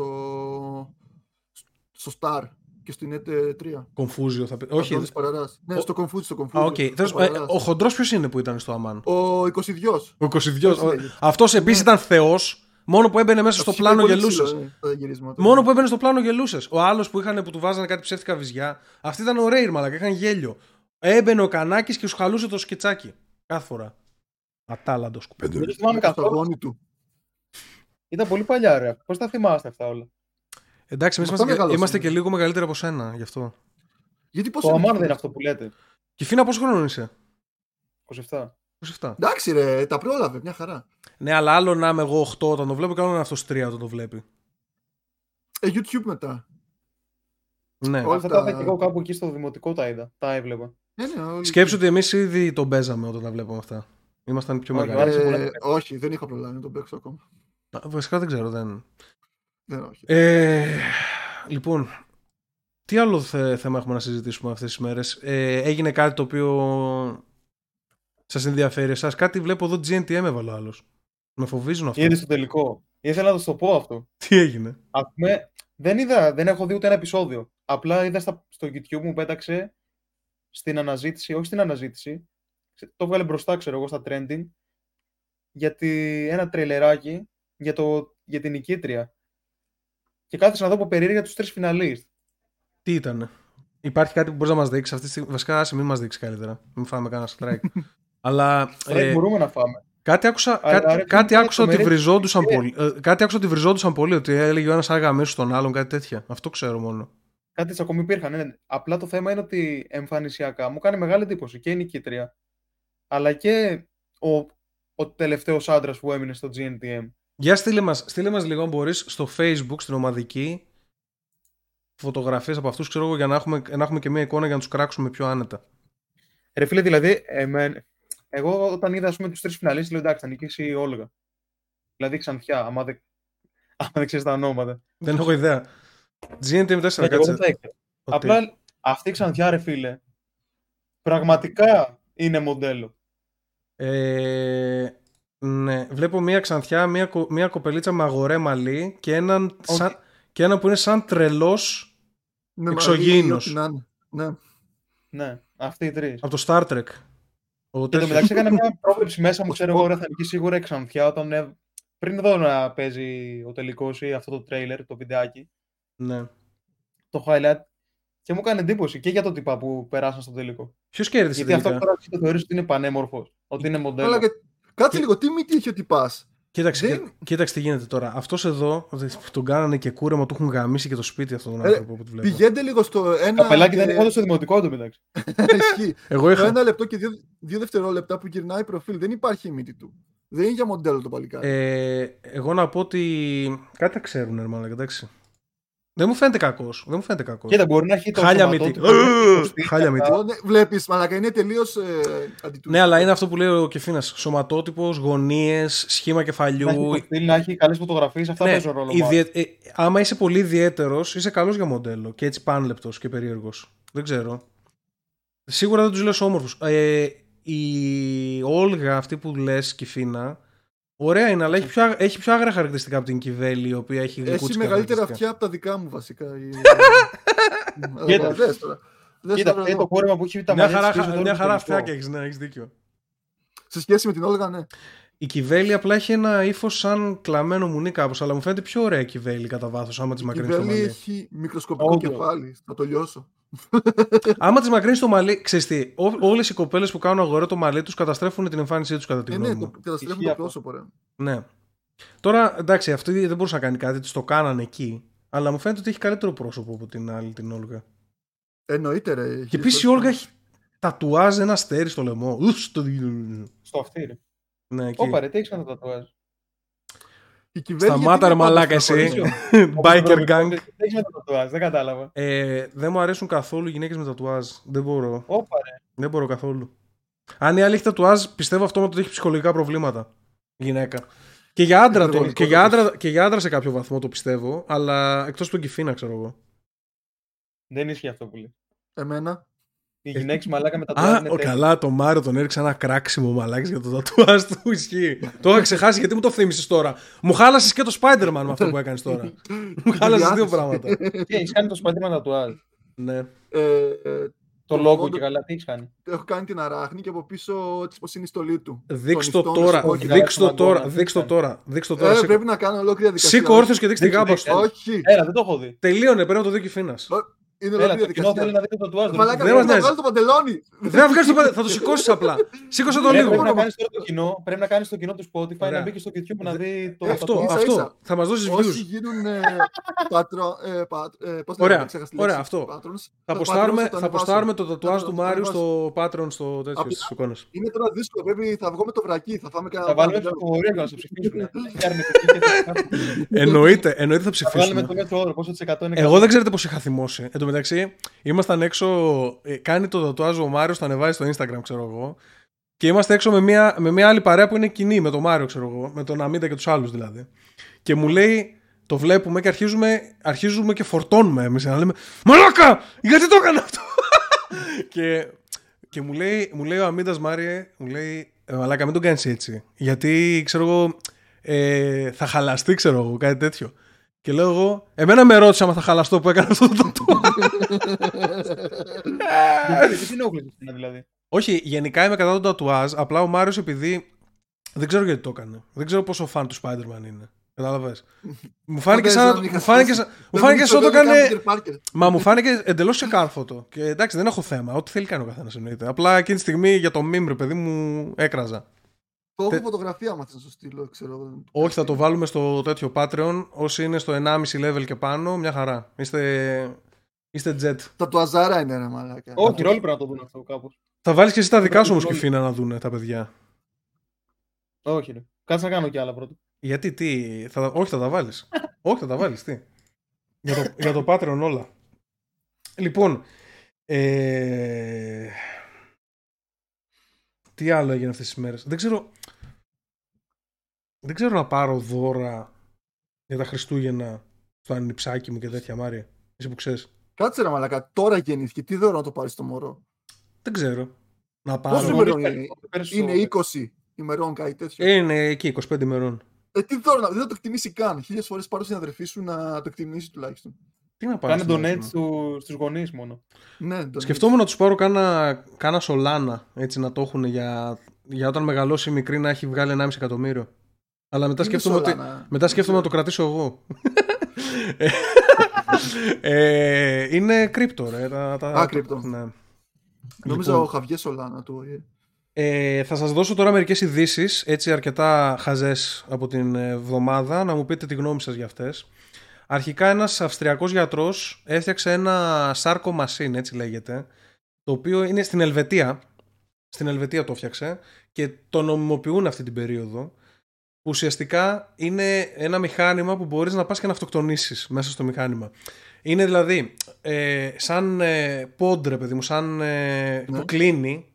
Σαν, Θάλαμος αερίων. σαν, στη θάλα, φάση. σαν θάλαμος μικρός όμως για να ξαπλώνεις και να αράξεις εκεί και γεμίζεις σταδιακά με άζωτο και πεθαίνει ήρεμα ουσιαστικά. Και μπορείς να το πάρεις, ξέρω εγώ, έτσι όπως το διαφημίζουν στην Ελβετία, ότι μπορείς να το πάρεις και να πας, ξέρω εγώ, στη φύση κάπου, να καθίσεις ήρεμα και να αυτοκτονήσεις. Υποτίθεται ότι στο, είναι, το target audience είναι άτομα τα οποία έχουν Αυτό έπρεπε να κάποια... προτείνει, αυτό έπρεπε να προτείνει αυτός που παίζει αυτό το παιχνίδι στον άλλον. Να πεθάνει πιο ήρεμα, θα έχει μικρότερη ποινή. Ποιο ρε, πού λες. Α, στο... Αυτό που έχει φυλακή 7 χρόνια. Ναι, ναι, Έπρεπε να ναι, το ναι. έχει προτείνει αυτό το μηχάνημα. ε, τι, πώς, το βλέ, πώς το βλέπετε αυτό εσείς ηθικά το πράγμα, δηλαδή το να επιτρέπεται η αυτοκτονία και να διαφημίζεται κιόλας. Γιατί ξέρεις, είναι, υπάρχουν άτομα τα οποία σου λέει ο γιατρός ότι έχεις τέσσερις μήνες να ζήσεις και αυτοί οι τέσσερις μήνες θα είναι κόλαση, θα είναι ό,τι χειρότερο. Κατάλαβες, δηλαδή Βασικά μπορεί πρέπει- να έχει κάποιος Υπάρχουν- κάτι σοβαρό στον εγκέφαλό του, ας πούμε. Σε ιατρικούς λόγους πιστεύω καλό θα ήταν. Για πες Μάρια. Για, όχι για ψυχολογικούς, για ιατρικούς λόγους, όπως είπες. Ας πούμε σε Πρέπει να τελικό δούμε- στάδιο και τέτοια. Ναι, δεν πρέπει να υπάρχει εξετάσουμε αν υπάρχουν ε, κριτήρια πώλησης. Δηλαδή, αν πάει ο καθένας και παίρνει ένα τέτοιο, νομίζω είναι λίγο ανήθικο. Καλά, δεν νομίζω να μπορεί οποιοδήποτε να το κάνει αυτό. Και εγώ δεν νομίζω, αλλά το Ίσως θε- θα πρέπει να θέλει κάποια ειδική άδεια. δεν ξέρω. Γενικά, Αν είναι- γενικά δεν, είμαι πολύ, δεν είμαι πολύ κατά της, ε, ε, αυτοκτονία, της assisted αυτοκτονίας τέλος πάντων για άτομα τα οποία το έχουν ανάγκη. υποβοηθούμενος θάνατος, πώς Ναι, ρε καταλήγεται. παιδί, αυτό, αυτό, ναι. Δηλαδή υπάρχουν Ε, κάποιοι άνθρωποι, κάποιοι γιατροί που λένε ρε παιδί μου, άμα θέλετε σου καρφώνουμε, ξέρω. εγώ, Αλλά μην το πεις κανένα, κάπως έτσι. Ξέρεις κάτι. Ναι, είναι δικαίωμα του καθενός η αυτοδιάθεση και το δικαίωμα στη ζωή. Αλλά Καλά, αυτό είναι ανάλογο και με τη θρησκεία όμως. Είναι Βάσει τη κάποιες θρησκείες που θρησκεία, αυτοκτονούν και μόνοι τους. μιλάμε. Όπως στην Ιαπωνία, Καλά. κάποιοι που κάνουν χαρακίρι. πώς λέγεται. ναι. Είναι καλύτερο Ε, από Εν τω το να μεταξύ, μαχαιρώσεις. νομίζω χαρακύρι είναι λάθος όρος. Εννοείς αυτό που κάθονται κάτω και κάνουν έτσι και το καρφώνουν. Ναι, ναι. Νομίζω αυτό το χαρακύρι είναι κάτι άλλο εντελώς και αυτό λέγεται σε πού. Α, Απλά έτσι το λέ- μάθει μικρή. Έτσι το το μάθαμε χαρακίρι. μικρή, αλλά νομίζω είναι λάθος όρος χαρακίρι. Μπορεί να κάνω κι εγώ λάθος, αλλά ότι λέγεται σεμπούκου λέγεται σίγουρα. Νομίζω χαρακτήρι δεν σημαίνει χίλιες μαχαιριές, κάτι τέτοιο. Κάτι τέτοιο είναι, ναι. Δηλαδή είναι κάτι διαφορετικό εντελώς. Δεν είναι αυτό το κλασικό. Το Ε, κάρφωμα που έκανε ο Keanu Reeves. ανήθικο δεν μπορούμε να το πούμε. Ειδικά από τη στιγμή που κάποιος έχει μπει σε μια διαδικασία που ξέρει ότι θα πεθάνει σε λίγο καιρό. σα ίσα για μένα αυτά τα άτομα είναι πολύ respect που παίρνουν τόσο ψυχρή μια απόφαση. Άρα γαμάει κατά τη γνώμη σου. Θα το έκανες, θα πήγαινες σε ένα πόντ στο άζωτο για να κοιμηθείς έτσι ψύχρεμα; Ή θα Κοίτα, λέγε θα πεθάνω ε, φυσικά. Τώρα που νιώθω full υγιής δεν ξέρω, δεν νομίζω. Αλλά αν είχα κάποια ασθένεια στην οποία μου έλεγε ότι σε δύο μήνες θα παρακαλάς να, σε, να σου δώσουμε μορφήνη και οποιοδήποτε άλλο Ναι, μορφής ρεμιστικό. θα χειριζόσουν, ε. Δηλαδή, Απλά δεν ξέρω κατά πόσο θα ήμουν ψυχολογικά έτοιμος να μπω μέσα. Δηλαδή, okay, μπορεί να το αγόραζα, αλλά δεν, ήξερα, δεν ξέρω αν θα το χρησιμοποιούσα. Εγώ, εγώ πιστεύω θα χεζόμουν. Θα προτιμούσα να κάτσω να βασανίζομαι για πέντε μήνες και να έχω μια ψεύτικη ελπίδα, ξέρω εγώ. Έτσι νιώθω. Ναι. Νομίζω θα φοβόμουν Είναι- να το όχι, κάνω. Πρέπει να είσαι πολύ συνειδητοποιημένος για να το κάνεις. Δηλαδή, πρέπει να είσαι ψύχρεμο σε, σε φάση. Τι να σου πω. Πώς ήταν ο Μποντιρόγκα όταν βάλει τις βολές που κοιτούσε το άπειρο. Ε, ο Πρέπει να Μποντιρόγκα, είσαι ο Μποντιρόγκα μα δεν έχει, δεν έχει καν ψυχή. Εντάξει. Ξέρεις τι, Οι άνθρωποι που Δεν έχουν ξέρω. πάρει την απόφαση όμως, οι άνθρωποι που έχουν πάρει την απόφαση να, να αυτοκτονήσουν και πέρα από ιατρικούς λόγους, Αυτοί εντάξει, αυτοί δεν μαλάκα. είναι ένα- Αυτοί θέλουν δεν ένα, είναι ένα, εύκολο ένα, τρόπο. ένα μπερντάκι ξύλο που λένε και οι παππούδες. Αυτό θέλουν. Πώς το έλεγαν Ναι, αυτός το συγγραφέα τον Έλληνα, Καριωτάκης που είχε προσπαθήσει να αυτοκτονήσει πέντε φορές από θάλασσα και δεν μπορούσε και εν τέλει πυροβολήθηκε. Καλά, οι Έλληνες, θυμάμαι συγγρα... αυτό. οι Έλληνες συγγραφείς είναι όλοι προβληματικοί, μαλάκα. Είναι όλοι ό,τι να είναι. Κα- τον- Ο άλλος, ο, ο, ο Τριβιζάς πρέπει να το βάλεις φυλακή μόνο και μόνο από την ανομαλία που τον δέρνει, μαλάκα, σε αυτά που γράφει. Έλα, ρε, ο Τριβιζάς μια χαρά είναι. Επικίνδυνος, μαλάκα. Άντε τον ανώμαλο. μα. Άστο, Τριβιζά. Καλά, εσύ τώρα είσαι δάσκαλος, συγγνώμη. Λοιπόν, Ε, μαλάκα, φρουτοπία έγραψε. Πόσο για τον Πούτσο. αν, υπο, αν υποθε... Καλά, η φρουτοπία είναι σίγουρα, σίγουρα κάτι πα- που παραλύζει την παιδεραστία με τον κομμουνισμό και κάτι τέτοιο θα είναι σίγουρα. δεν, δεν, δεν το ξέρω, απλά κατάλαβες. Ε, μ, τι ήθελα να σας πω. Αν, ε, αν το κάνατε, πού θα πηγαίνατε; Σπίτι για να μην με βρει Τι κανείς. σπίτι ρε μαλάκα, σκουπίδι. Τελευταίες σου μαλάκα, στιγμές θα- στη γη τι θα βλέπεις το, τον ηλίθιο τοίχο σου τον, που Θα βλέπουμε εμείς και παραστεί αυτό. ε, ντρεπόμαστε εμείς έχουμε Αυτό βάλει δεν το έχει καν λόγο εμβόλιο, Δεν πάνω. μπορεί να πάει πουθενά, μωρέ. Δεν έχει κάνει το Θα εμβόλιο όντως. Θα πρέπει να Το πτώμα αυτού να είναι μαλάκα. ψεκασμένε. Για πες Κιφίνας εσύ που θα πήγαινες. Δεν ξέρω, δεν το έχω σκεφτεί αυτό. Είναι πολύ βαθιά σκέψη. Τώρα, ε, τώρα θα τη σκεφτείς εδώ. Όχι. Χρόνο, ιδέα. θέλει χρόνο. Τώρα, το τώρα, θα, έτσι. τώρα θα μας κάνεις ε, ε, τη γρήγορη την πρώτη τέτοια που σου έρχεται στο μυαλό. Άμα είναι μπουρδέλο, είναι μπουρδέλο. Δεν ξέρω, τι θες εσύ. Ναι, Να ήμουν ένα μαλάκα. μπουρδέλο υγεία, δηλαδή θε- θα ήμουν σκατάει όπως είμαι τώρα. Ε, είσαι, όπως είσαι τώρα, απλά έχεις αποφασίσει, ρε παιδί μου, ότι πρέπει να το κάνεις. Πού πας να, να βάλεις το άζωτο; Ξέρεις, φαντάσου ότι είσαι σε ένα Τι πόντ θα μέσα έκανα με κλεισμένος τελευταίες στιγμές. και, έχει ένα, ανοι- και είναι ανοιχτό με γυαλί μπροστά για να βλέπεις. Και τι θα κάνω τελευταίες στιγμές. Ότι, ναι, εσύ πες μας, ναι, όπως νιώθεις. Τελευταίες στιγμές σίγουρα θα έπαιρνα δύο-τρία βυζιτάκια και Ναι. θα μπαίνα κάπου μέσα στεγνά, χωρίς να με πειράζουν οι επιπτώσεις. και μετά απλά θα πήγαινα χαλαρά κάπου και θα τελείωνα τη ζωή μου. Πού, πού, πού θα πήγαινες, χαλαρά; Έχει, ξέρω. έχουν αδειάσει οι Θα περάσει μπάλες ωραία. σου, είσαι ικανοποιημένος από αυτή την πλευρά, εντάξει. Πριν πατήσεις το κουμπί, ρε παιδί μου, πατάς το κουμπί για να μπει το άζωτο. Πού είσαι; Έξω από γυράδικο, ξέρω. εγώ. Δεν παίζει ρόλο. Twitch. θα βλέπει Twitch. Δεν παίζει ρόλο. Φρουτάκια. Εκεί θα κάνα και κανένα καλό λίνε εκεί μέσα. Εκεί θα κάνεις, Ό,τι ναι, έχουμε και θα, δεν θα έχουμε. έβαζες, θα έβαζες, ξέρω εγώ, με 50 ευρώ. Θα κάνεις 2-3 rolls και μετά. και η μαλακίων θα κέρδιζες σε κάποια φάση εκεί και μετά θα πρέπει να κάτσεις. Μάλιστα. Δεν ξέρω, εγώ, εγώ φ- φυσιολογικά σαν άνθρωπο σκέφτομαι, όχι σαν εσά τους ανώμαλους, κάτι με φύση, ρε παιδί μου. Δηλαδή πάνω στο βουνό, να βλέπεις το, τον ουρανό, να βλέπεις τα δέντρα. Πώς ακούς και πλούταρχο ε, παλαιορομαντική. Θα βάλω και πλούταρχο, ναι, δεν κατάλαβα. Τι κάνει φύση. Ε, τι, τι είπες, Κυφίνα. Γιατί να πας στη φύση όμως, τι θα κερδίσεις; Ε, μαλάκα σου δίνει μια ωραία ηρεμία. Ε, Θέλουμε, οι άνθρωποι είναι στη φύση μας να γουστάρουμε τη φύση. Είναι κάτι που μας ηρεμεί. Τι είσαι, elf; Είμαι elf εν, εν μέρη. Τα elf είναι βασισμένα σε εμάς. Τι; Εσύ, εσύ μαλάκα θα ήσουν στον τοίχο σου, μην μιλάς. Τουλάχιστον μιλήσω με τον άλλο, τον άλλο που γάμισε τουλάχιστον. Όχι, μαλάκα θα πεις το, το πτώμα έχει έξω στη φύση να το βλέπει ο Τώρα που Λόγκαν είπες να μουσική βγαίνει. εντωμεταξύ, ξέρεις τι θυμήθηκα. Ε, βγήκε, βγήκε πριν από λίγες μέρες η βιο... κάτι σαν βιογραφία των Led Zeppelin. Λέγεται Led Zeppelin The Biography. Βγήκε 9 Νοεμβρίου, πριν από λίγο καιρό.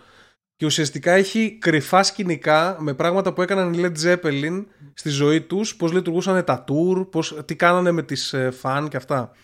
Και μου αρέσουν πολύ οι Led Zeppelin, αλλά μαλάκα είναι πραγματικοί εγκληματίες. Δηλαδή είναι 10 φορές χειρότερο από το Static πρώτα απ' όλα. Και είναι όλοι ζωντανοί και κυκλοφορούν εκεί έξω, όχι όλοι. Ο χειρότερος που Τι είναι... κάνουνε; Λοιπόν, άκου εδώ, Κάνε θα με σου, την θα σου δώσω δύο-τρεις ιστορίες. Ο Μπόναμ, που ήταν ο, ο, θεωρείται ο καλύτερος drummer όλων των εποχών, επειδή πέθανε μάλλον, αλλά ήταν στους Led Zeppelin ο drummer και με το που πέθανε αυτός, διαλύθηκε η μπάντα ουσιαστικά.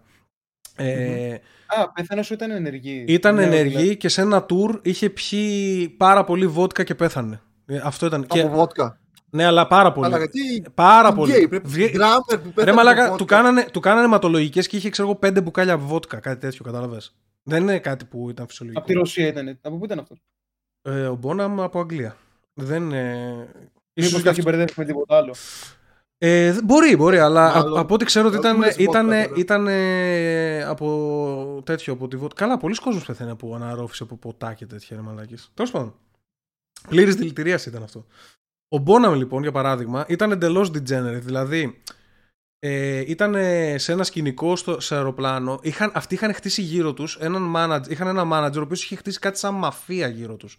Δηλαδή, είχε φουσκωτούς οι οποίοι πλακώναν στο, στο ξύλο κόσμο για το τίποτα, για μαλακίες, για να χτίσουν καλύτερη φήμη. Πήγαιναν σε άλλες δισκογραφικές και κάνανε...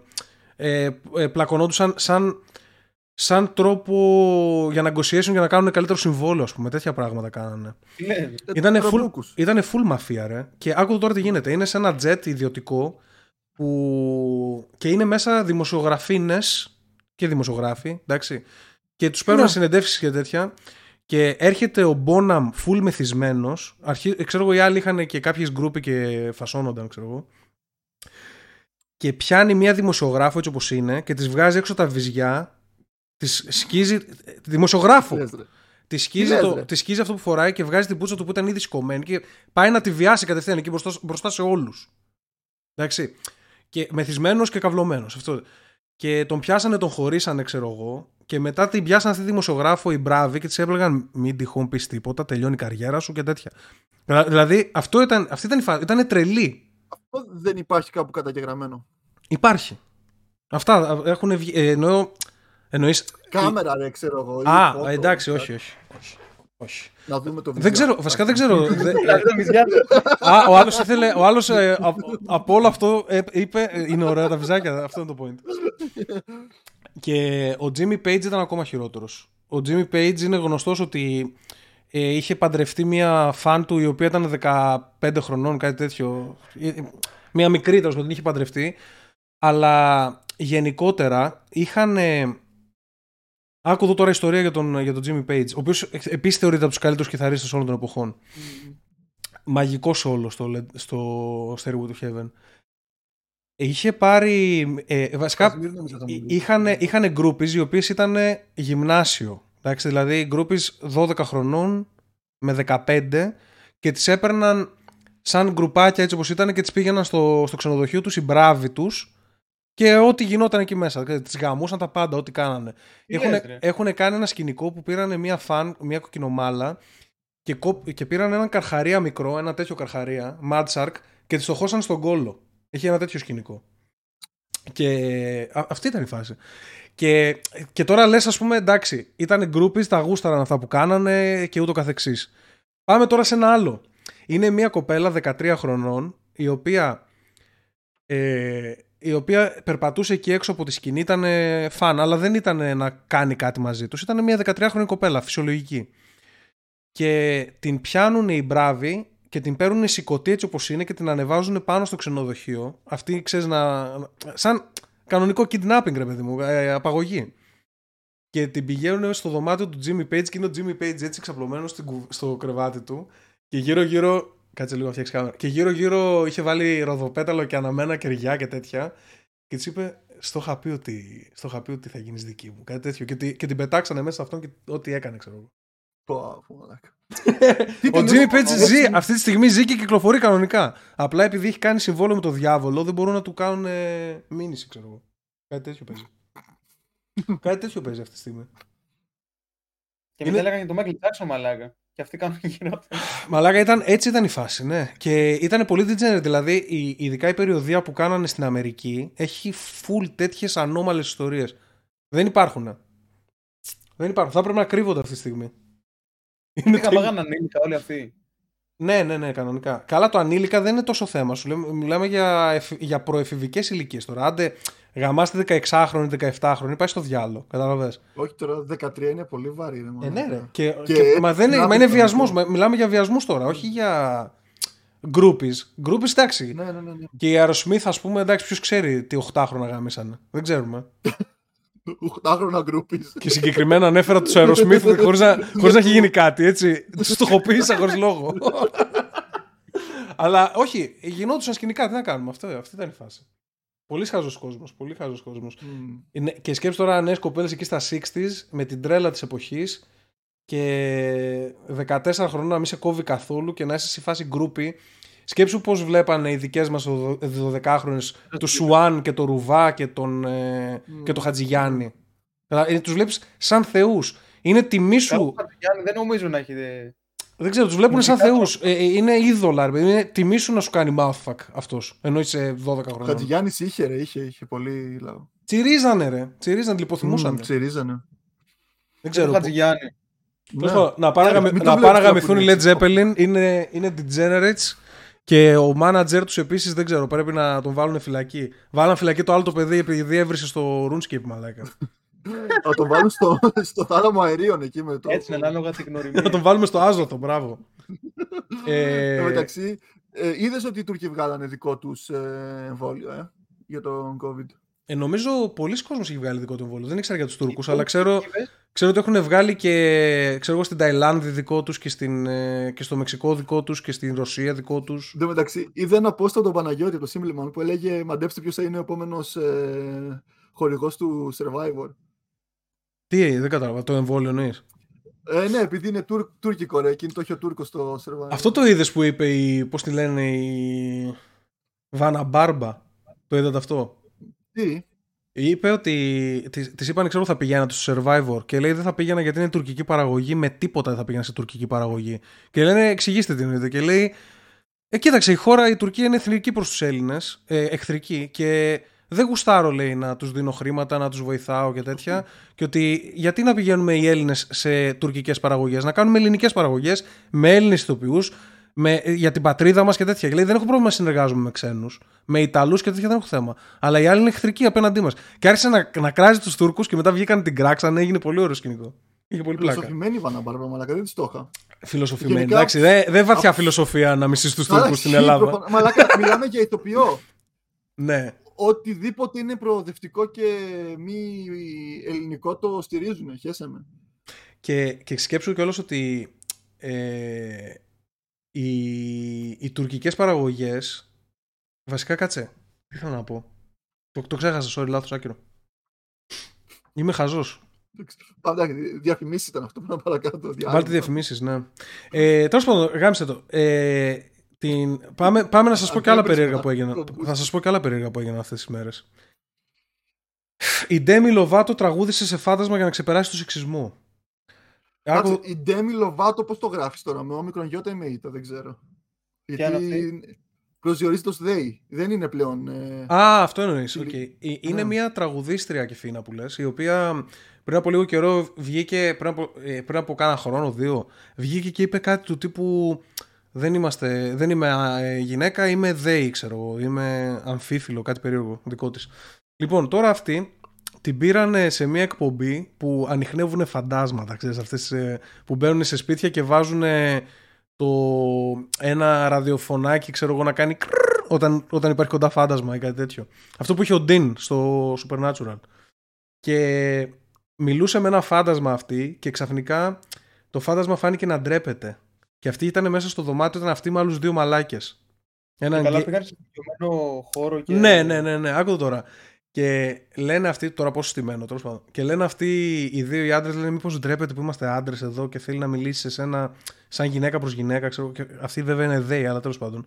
Φεύγουν αυτοί οι δύο από το χώρο και αρχίζει το φάντασμα και μιλάει στην Ντέμι Λοβάτο. Να, δεν της μιλάει, της κάνει νοήματα με ήχους. Και της λέει, ξέρω εγώ, ότι ουσιαστικά φοβάται τους άντρες γιατί δέχτηκε πάρα πολύ σεξισμό στην ε, ζωή του Το φάντασμα. το φάντασμα. Ε, ήταν, μάλλον, Από ξέρω εγώ, γενικοκτονία πήγε το φάντασμα αυτό δηλαδή; τι έγινε; Από γενικοκτονία πήγε αυτό το φάντασμα; Μπορεί, μπορεί να γίνει κάτι τέτοιο. Εν τω μεταξύ, δεν μπορώ να φανταστώ κάποιο φάντασμα να μην έχει δεχτεί σεξισμό πριν από 50 χρόνια, αλλά τέλος πάντων. Ισχύει, ναι. ναι, Δεν δεν ήταν καν φάντασμα στο μεσαίωνα, ρε. ε, ναι, και να λέει δέχτηκα ρατσισμό, ξέρω εγώ, και να είναι μαύρο στο μεσαίωνα. Άντε, ζήσε τη ζωή σου. ναι. Λοιπόν, και για να, για να ηρεμήσει το φάντασμα, της τραγούδισε. Γενικά τα πιστεύεις αυτά τα βιντεάκια; Όχι εννοείται, ρε μαλάκα. Μεσητωμένα Αμέρικα. Εγώ γενικά δεν πιστεύω σε τίποτα υπερφυσικό. Είμαι εντελώς ε, μηδενιστής τελειωμένος, κατα, καταθλιπτικός. Είχα ψιλογεσίσει ταινία στο Paranormal Activity εγώ. Είχα ψιλο- Κάπως έτσι είναι. Βάλε, άμα θες, βάλε λίγο το βιντεάκι εκεί που τραγουδάει. Βασικά, όχι, άστο, μην το βάλεις. Αλλά Θα μου τα- τα- τα- όποιος, όποιος, δεν το έχει δει, όποιος δεν το έχει δει, μπείτε, ψάξτε το Demi Lovato Sings to Ghost. Θα το βρείτε πρώτο-πρώτο. Δεν μπορείτε να φανταστείτε. Ζούμε σε, σε τρελό κόσμο. Και όταν λέμε τρελό κόσμο, θα σας δώσω άλλη μια ωραία είδηση. Στην Ινδία, αυτό είναι πάρα πολύ ηλίθιο που έκαναν εκεί. Λοιπόν, στην Ινδία, κάποια σκυλιά, ε, ε, κάποιες μαεμούδες, ήδη ξεκινάει η χαζά ιστορία, κάτσε να το βρω ακριβώς. Σκότωσαν 250 σκυλιά για εκδίκηση. Οι Τι μα- λες, ρε; Κάτι μαϊμούδες. Δηλαδή είναι μια πόλη. Κάτσε, κα- Δεν το βλέπω αυτό, υπάρχει βίντεο. Εκδίκηση για ποιο Υπάρχουν λόγο, τι βίντεο. Θα, έγινε; θα σας εξηγήσω, θα σας εξηγήσω λοιπόν όλα. Κάποια σκυλιά, αδέσποτα πιθανόν, εκεί, εντάξει, η Ινδία δεν ξέρω αν υπάρχει δεσποζόμενο σκυλί, αλλά τέλος πάντων. Πήγανε, πήγανε και. πήγανε και φάγανε. Φάγανε άνθρωποι και τα ρίξαν στις μαϊμούδες και δεν μπορούν να το ναι, καλά. Άκου Τις εδώ. κατηγορήσανε. Πώς Πήγανε, γίνεται αυτό; πήγανε, πήγανε κάποια σκυλιά δέσποτα και σκοτώσαν ένα μαϊμουδάκι. Και οι μαϊμούδες της περιοχής μαζεύτηκαν και κάνανε πογκρόμ στα σκυλιά. Είπαν σε φάση θα τους κάνουμε terminate. Δεν γίνεται να μας να, να, να, να, έχουν τέτοια, να έχουν τέτοια εγκληματικότητα τα σκυλιά. Άκου εδώ τώρα. Και έχει, έχει και βιντεάκια. Είναι μαϊμούδες, τρέχουν στους δρόμους, πιάνουν σκυλιά και τα ανεβάζουν πάνω σε κτίρια και τα πετάνε. Πού μπορούν να Τι βρουν. λέτε, ρε. Ναι, ρε, οργανώθηκαν οι μαϊμούδες. Ανεβαίνουν πάνω σε δέντρα, πιάνουν, αλλά όχι μεγάλα σκυλιά. Ό,τι σκυλί βρήκανε. Πάντως το κάνανε genocide. Τι λέτε. Ψάξε να δεις ε, monkeys, monkeys killed ε, 250 dogs. Άμα το, το, το ψάξει στην Ινδία για αυτό. Αυτά είναι μαλάκα. Καλή... ε, Ζούμε σε πολύ καλό timeline, παραδεχτείτε. Γίνονται ωραία σκηνικά. Τι Ρατσιστές. χώρη είναι αυτό, πολύ περίεργο. Είναι πάρα πολύ περίεργο. Και εγώ δεν περίμενα. Δηλαδή, Είναι εντάξει, δεν ξέρω ότι, φυσικά. τα, ξέρω ότι τα πρωτεύοντα, ειδικά αυτές οι μαϊμούδες εκεί στην Ινδία, είναι πανέξυπνες. Γιατί Εντάξει, ναι, σίγουρα υπάρχει εκδικικότητα στη φύση, αλλά όχι σε αυτό το βαθμό να Ρε, κάνεις εσύ, ολόκληρη... είναι, είναι πολύ έξυπνες. Έχουν εκπαιδευτεί να ζουν μέσα στην πόλη και να κλέβουν από, Ναι, ναι. από μαγαζιά, ξέρω εγώ, υπαίθρια και τέτοια. Να, να- η- η- ο τρόπος που Στην Ινδία είναι σιτίζονται. αυτό. τι- ε, στην Ινδία, ναι. Εδώ βλέπω κυνηγάνε και κάτι παιδάκια και έχουν χεστεί πάνω τους. Τα παιδάκια τουλάχιστον δεν μπορείς να πάρεις να τα πετάξεις από το κτίριο τόσο εύκολα. Αλλά σκοτώσαν 250 χιλιάρε. Μαλάκα, άλλο να πεις ότι σκοτώσαν 10 πάλι είναι ακραίο. Είναι, είναι πολύ. Σαν, χι- όχι, χι- εντάξει, δεν το λέω χιπάτζι, αλλά είναι πιο άγριες. Δεν είναι σαν τις απλές μαϊμούδες. Ρε, 250 είναι πρώτα απ' τρελό όλα- νούμερο, πρώτα απ' όλα όταν δεν λέμε το μαϊμού, Περίεργη ράτσα. Όταν λέμε μαϊμού, μπορείς να πιάσεις μέσα ε, ας πούμε και τον, ε, το Ραφίκι από το Lord of the Rings. συζητάμε. Ναι. Πώς, τι είναι αυτό, θύμισε μου Μαρία, πώς, πώς λέγονται αυτά; Μπαμπουίνος είναι. Μπαμπουίνος, ναι. Μπο- ε, Έχουν τέτοιους τύπου μπαμπουίνους που είναι πολύ επικίνδυνες. Εγώ ας πούμε, έβαλα και μου πέταξε ένα βίντεο που είναι ένα Βιέννα.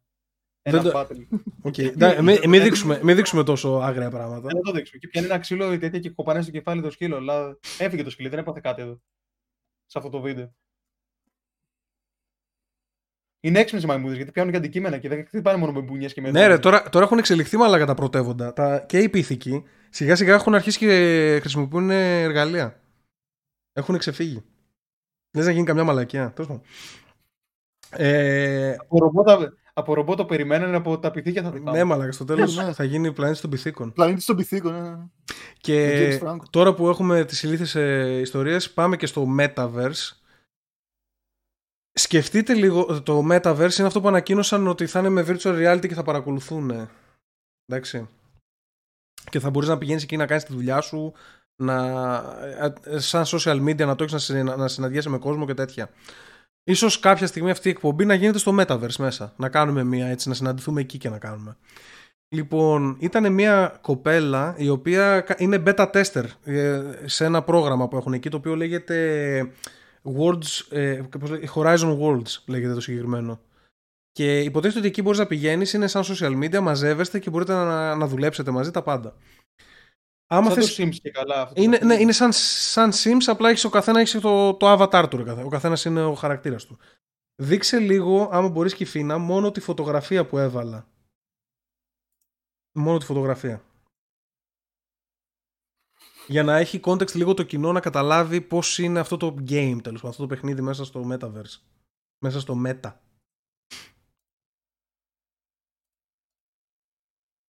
Την έχεις;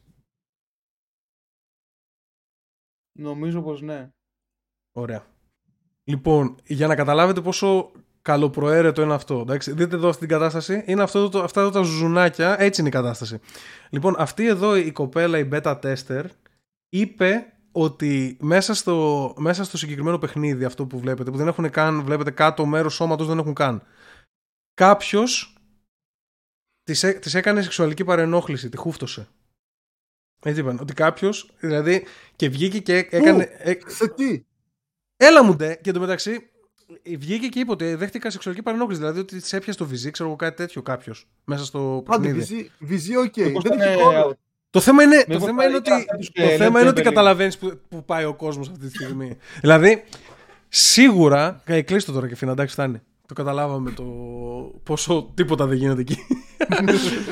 Άμα φύγονται και στα παιχνίδια, ρε φίλε, τι να πω; Μα ξέρεις ποιο, είναι το Μαλάκα. θε- ξέρεις ποιο είναι το θέμα, εντάξει. Η συμπεριφορά πες ότι είναι ηλίθια και Ε, θα το αντικοινωνική. παίξεις για να προλάβεις, Δεν άμα είναι. γίνεται. Θα το Η, παίξεις. η άλλη βγήκε και έλεγε, η άλλη βγήκε και έλεγε είναι πολύ σοβαρό το sexual harassment στο ίντερνετ και ειδικά λέει εκείνη τη στιγμή εγώ ένιωσα πολύ. Τι, τι, τι γίνεται να φοβά... Μα δεν γίνεται μπορεί να φοβάσαι. Δεν, γίνεται, δεν υπάρχει κίνδυνος να, να σου κάνει κάτι ο άλλος. Και ούτε καν το Πρόσεξε, νιώθεις. Να πω- Ούτε καν το νιώθεις. Δεν ένιωσε πάνω στο σώμα της κάτι, γιατί μόνο τα μάτια βλέπεις. Κατάλαβε. Δηλαδή, μπορεί να, να σε μαχαιρώσει ο άλλος κανονικά και να μην γίνει τίποτα. Και το έκανε θέμα και βγήκαν από το Αυτό είναι Θέμα Metaverse. αντίληψης και θέμα χιούμορ νομίζω. Σε πάω μια ώρα πίσω τώρα στην εκπομπή Ναι. και έχουμε ξανά συζήτηση να πέσεις, να το πάει δικαστικά και να πέσει σε μαλάκα δικαστή που δεν Ε, έχει ιδέα. ναι. Και να μην καταλαβαίνει ότι, ε, ότι μπορείς να κάνεις log out ανά πάση στιγμή. Ισχύει, ναι. ναι. Και εν τω μεταξύ και ο... βγήκαν από το Metaverse και είπαν ότι θα φτιάξουμε ένα, ένα μηχανισμό για να έχετε απόσταση όλοι μεταξύ σας και ότι θα μπορείς να είσαι σε save zone αυτόματα ε, και ότι θα υπάρχει τρόπος να μην υπάρχει intera- interactivity ανάμεσα στους avatars. Είναι γκαιουλιές ρε, είναι πολύ Ναι, γκαιουλιές. ναι, τώρα. ναι, ναι, ναι, ναι, ναι. Και είχα κάνει το predict όταν βγήκαν οι πρώτες ανακοινώσεις και τα trailer για το Metaverse είπα ότι θα γίνουν πολλά πράγματα τα οποία δεν θα τους αρέσουν εκεί μέσα και θα φύγουν πολλά ban. Και ακόμα, δηλαδή, πιστεύω ότι ε, ακόμα δεν έχουμε δει τίποτα. Το Metaverse θα είναι ένα, ένα πράγμα που θα μας δώσει πολύ content, πιστεύω. Να ξέρετε. Μ, Άμα δεν ε, το εγκαταλείψουν στην πορεία, γιατί πιστεύω ότι δεν θα προχωρήσει. Όχι, Γενικά ρε. το Εγώ VR πιστεύω θα ανεβαίνει. προχωρήσει, γιατί έχει πολλά λεφτά. Προχωρήσει. Έχουν πολλά λεφτά. Έχουν, θα βάλουνε, έχουν βάλει πρόγραμμα, θα βάλουν 10 δισεκατομμύρια θα πετάξουν μέσα αυτό. Κατάλαβες; Γι' αυτό. Είναι πολλά τα λεφτά. Ε, τι άλλο έγινε αυτές τις μέρες; Ο Jake Paul έριξε knockout στον Woodley. Να πάμε λίγο στο αθλητικό κομμάτι. Δεν ξέρω αν έχετε και εσείς αθλητικά να πείτε. Ε, εγώ καλύπτω το δικό μου κομμάτι. By the way, το δικό σου το έχω δει. Το είδες στο knockout; Με στα, ναι, ναι, με στα μούτρα που το έριξε. Ναι. Πολλοί Α, κόσμος... βέβαια, Για πες. Όχι, θα την Α, πεις τη μαλακία. ε, Όχι, πες- πες τη μαλακία. όχι, όχι. Να σε κράξω. Δηλαδή τον έριξε καλά. Δηλαδή την ώρα που πάει να το φάει, του ρίχνει πιο γρήγορο μες στη μάπα και απλά τον πρόλαβε. Ναι. Ρε Τουλάχιστον φίλε, δεν, με αυτούς τους δύο, δεν τα στείλουμε αυτούς τους δύο, τα δύο αδέρφια. Επειδή είναι τόσο famous celebrities. Μαλάκα, ε, ε, ε, πολλοί κόσμος βγαίνει και λέει ότι ήταν στημένο. Δε, ε, είναι πολύ low brain αυτές οι, οι τέτοιες. Δηλαδή, πρώτα απ' όλα, ο Woodley σε όλη τη διάρκεια... Τρέχει κέρδη από πίσω, ρε. Τι είπες Κιφίνα, sorry, γιατί κόβεται λίγο. Δεν παίζονται πολλά σε αυτό το άθλημα. Παίζονται πολλά, αλλά τα συμβόλαια που κάνουν είναι, ξέρω εγώ, θα πάρεις 20 εκατομμύρια από, το, από τα views. Δεν έχει να κάνει δηλαδή με το χάσει κερδίσει τόσο πολύ, ούτε έχει να κάνει με το knockout ή όχι knockout. Τα, έχεις πληρωθεί ήδη για τα views. Το θέμα είναι ότι ο προηγούμενος που, έκανε, που ήταν να, να κάνει το fight με τον Jake Paul, ο Tommy Fury, έκανε back out, δεν θυμάμαι για ποιο λόγο, ποια είναι η δικαιολογία, αλλά κυκλοφόρησε μία φήμη, ρε παιδί μου, ότι, δεν, ότι πρέπει να υπογράψουν συμβόλαιο ότι δεν θα, το, δεν θα τους κάνουν knockout. Δεν θα τον κάνουν knockout τον Jake Paul. Κάτι τέτοιο. Και ότι γι' αυτό. Αλλά δεν νομίζω να ισχύει. Γιατί ο Woodley έπαιξε πάρα πολύ καλά τον Jake Paul στο, στο δεύτερο fight τους και γενικότερα και ο Jake Paul ήταν ιδιαίτερα κακός. Ήταν, ήταν, ήταν κακό fight. Αργό, καθόλου καλό footwork, τα πόδια, οι κινήσεις δεν ήταν καθόλου μπο, μποξιστικές ας πούμε. Και ο Woodley έπαιξε και λίγο βρώμικα σε κάποιο βαθμό, δηλαδή κοπανούσε και κουτουλιές, είχε ένα κόψιμο μεγάλο ο τέτοιος, ο Jake Paul, τεράστιο, δηλαδή τρύπα ολόκληρη και τον, τον κάνανε ράματα από κουτουλιές, από κεφαλιές. Μπορεί μόνο από αυτό από το αίμα που έτρεχε να διέκοπταν τον αγώνα και να έχανε από default. Μα και ο άλλος έτσι όπως έπεσε, δεν το λες στημένο. Το φάγε γεμάτα. Ναι, και, το, το... και μέχρι το knockout ουσιαστικά ήταν ιδιαίτερα κακό το match του, του Jake Paul. Και του, ρίξε, του το ρίξε κάτω από το αυτή εδώ, δηλαδή στο καλύτερο Ναι. σημείο. Δε, δε, και, Δεν το φάγε γεμάτα, δεν. κατευθείαν- και μετά σηκώθηκε ο Woodley και ήταν καθυστερημένος. Σηκώθηκε μετά από 5 λεπτά. Ναι, ναι, ναι, όχι, και ναι. έλεγε «Ε, Είμαι καλά, πάμε, πάμε. Μετά από 5 λεπτά. Ήταν, δηλαδή, Ε, τον, τον γάμισε. Ο διαιτητής με το που φεύγει το νοκάουτ τον κοιτάει και κατευθείαν τους... ήταν τρομαγμένος. Δηλαδή τους φώναζε Ελάτε, ελάτε. Γιατί Ε, εντάξει, ναι, δεν αυτοί, μπήκαν- αυτοί είναι δεν μπήκαν- εκπαιδευμένοι. Τα καταλαβαίνουν Δεν αυτά. μπήκαν κατευθείαν οι γιατροί, περίμεναν. Ναι, και γενικ... Αυτό πότε έγινε; Αυτό έγινε τώρα το Σαββατοκύριακο που μας πέρασε και ήταν, ήταν ωραίο σκηνικό. Εντάξει, δικαιώθηκε πάλι ο Jake Paul. Τώρα έκανε call out κάτι κτίνη όμως. Τώρα αρχίζουν και γίνονται επικίνδυνα τα πράγματα. Κάτι μας Βιντάλ και τέτοιους σου λέει. Οι οποίοι είναι λίγο επικίνδυνοι. Ε, θα δούμε ποιος θα ανακοινωθεί και μετά θα κάνω full ανάλυση εννοείται και για εκείνο το θέμα. Τώρα, ε, να πω ότι ο Woodley ε, κέρδισε πολύ σεβασμό από πολύ κόσμο από αυτό που έγινε. Γιατί; Το πήρε πάρα πολύ καλά όλο αυτό. Δηλαδή στις, προ- σε προηγούμενες ε, φ- φάσεις του ήταν αρκετά κολόπεδο, που- αρκετά μαλάκας ας πούμε, ξέρεις. Τώρα πολύ πιο όριμος πρώτα απ' όλα σκέψου ότι δέχτηκε το fight πάρα πολύ γρήγορα μέσα σε, μέσα σε, ανα- μέσα σε μία-δύο εβδομάδα προετοιμασία. Δηλαδή ο άλλος ακύρωσε και είπαν έλα εδώ Woodley και ήταν έτοιμος. Αλλά, αλλά το payday που παίρνει από αυτό το fight ο Woodley είναι τεράστιο. Δηλαδή είναι πολύ μεγαλύτερο από όλα αυτά που έχει κάνει στην καριέρα του στο, στο UFC. Παίζει να πήρε ξέρω εγώ 50 εκατομμύρια, 100 εκατομμύρια, κάτι τέτοιο. Ενώ στο UFC, ξέρω εγώ, μπορεί να είσαι πρωταθλητής, να ήταν πρωταθλητής ο Woodley και να έπαιρνε 1,5 εκατομμύριο. Κατάλαβες; Μόνο τόσο λίγο είναι. Δεν είναι λίγο, είναι πάρα πολύ. Απλά το box Όχι. έχει ακόμα πιο πολύ. Και ο Jake Paul πουλάει πολύ περισσότερο. Ε, Ε, του κούμπωσε καλά. Εννοώ, κοίτα, για τη φήμη που έχει το UFC, γιατί πλέον είναι, έχει φήμη, έχει Ναι. ανέβει πολύ τα Ναι, τελευταία ναι, ναι. 5-6 χρόνια. Συμφωνώ. Στην, ότι είναι πολύ ομό, δηλαδή κινδυνεύουν ζωές, δεν είναι σαν το, τι να σου πω, σαν να βλέπουμε WWE, θέλω να σου πω ότι είναι σοβαρό ξύλο, είναι λίγα λεφτά.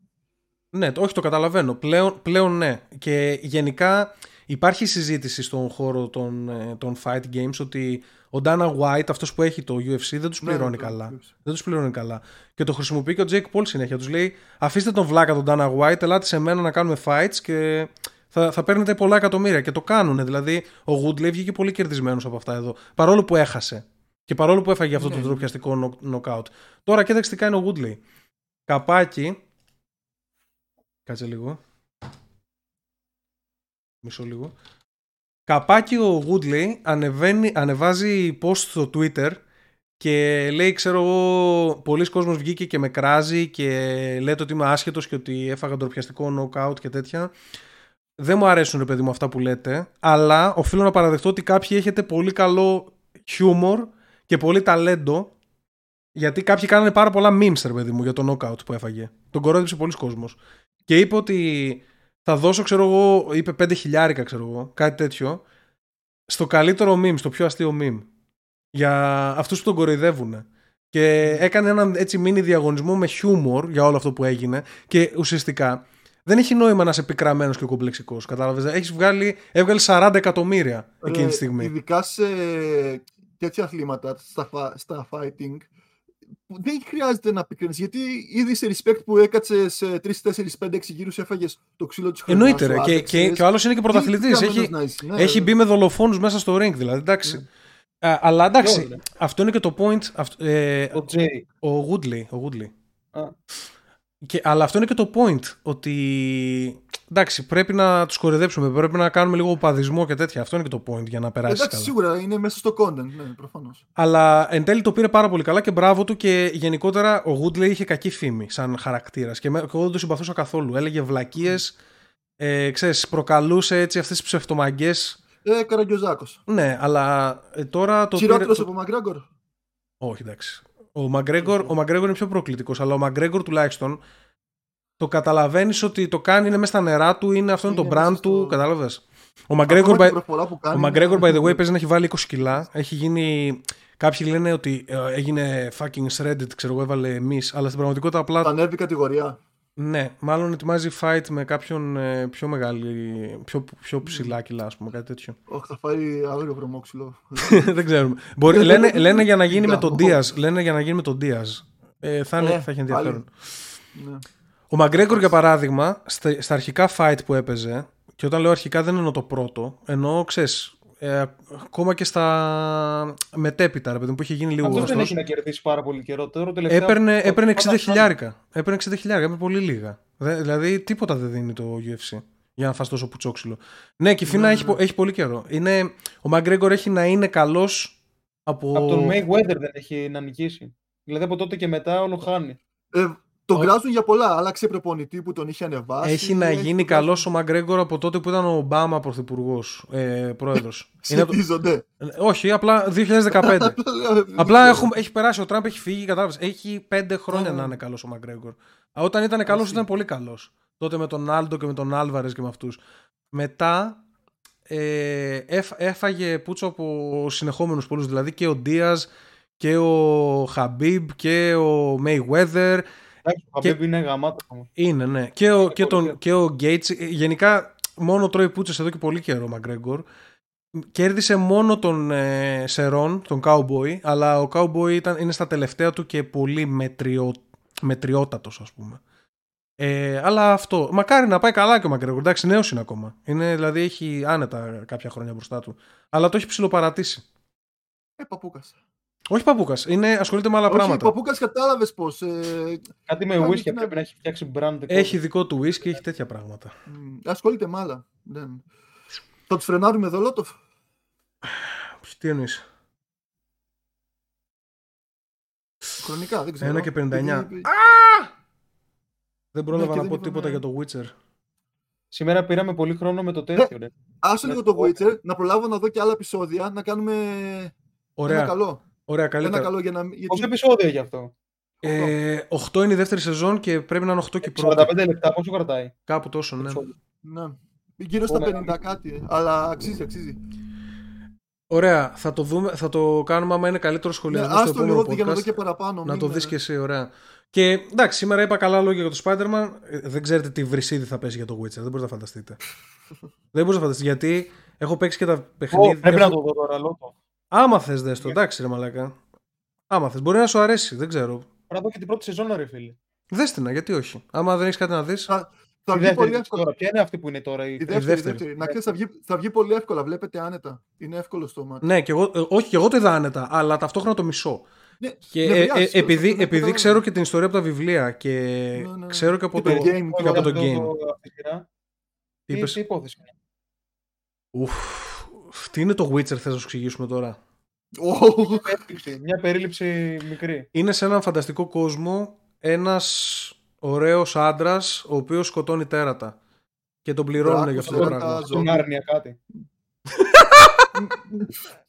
Τι να του πω τώρα! Είναι σαν να μιλάω με τον κατακουζινό μαλάκα. Σαν να φέρουμε, Έλα ρε μαλάκα. σαν να Είναι φέρουμε πιο τον κοντά στο Κωνσταντίνο και Game να of λέει Μα Thrones τι είναι αυτά που λέει σημείο. Παρά στον Άρνια. Να σου το πω έτσι. Είναι πιο κοντά στο Game of Thrones. Είναι πιο κοντά στο Game of Thrones, ναι.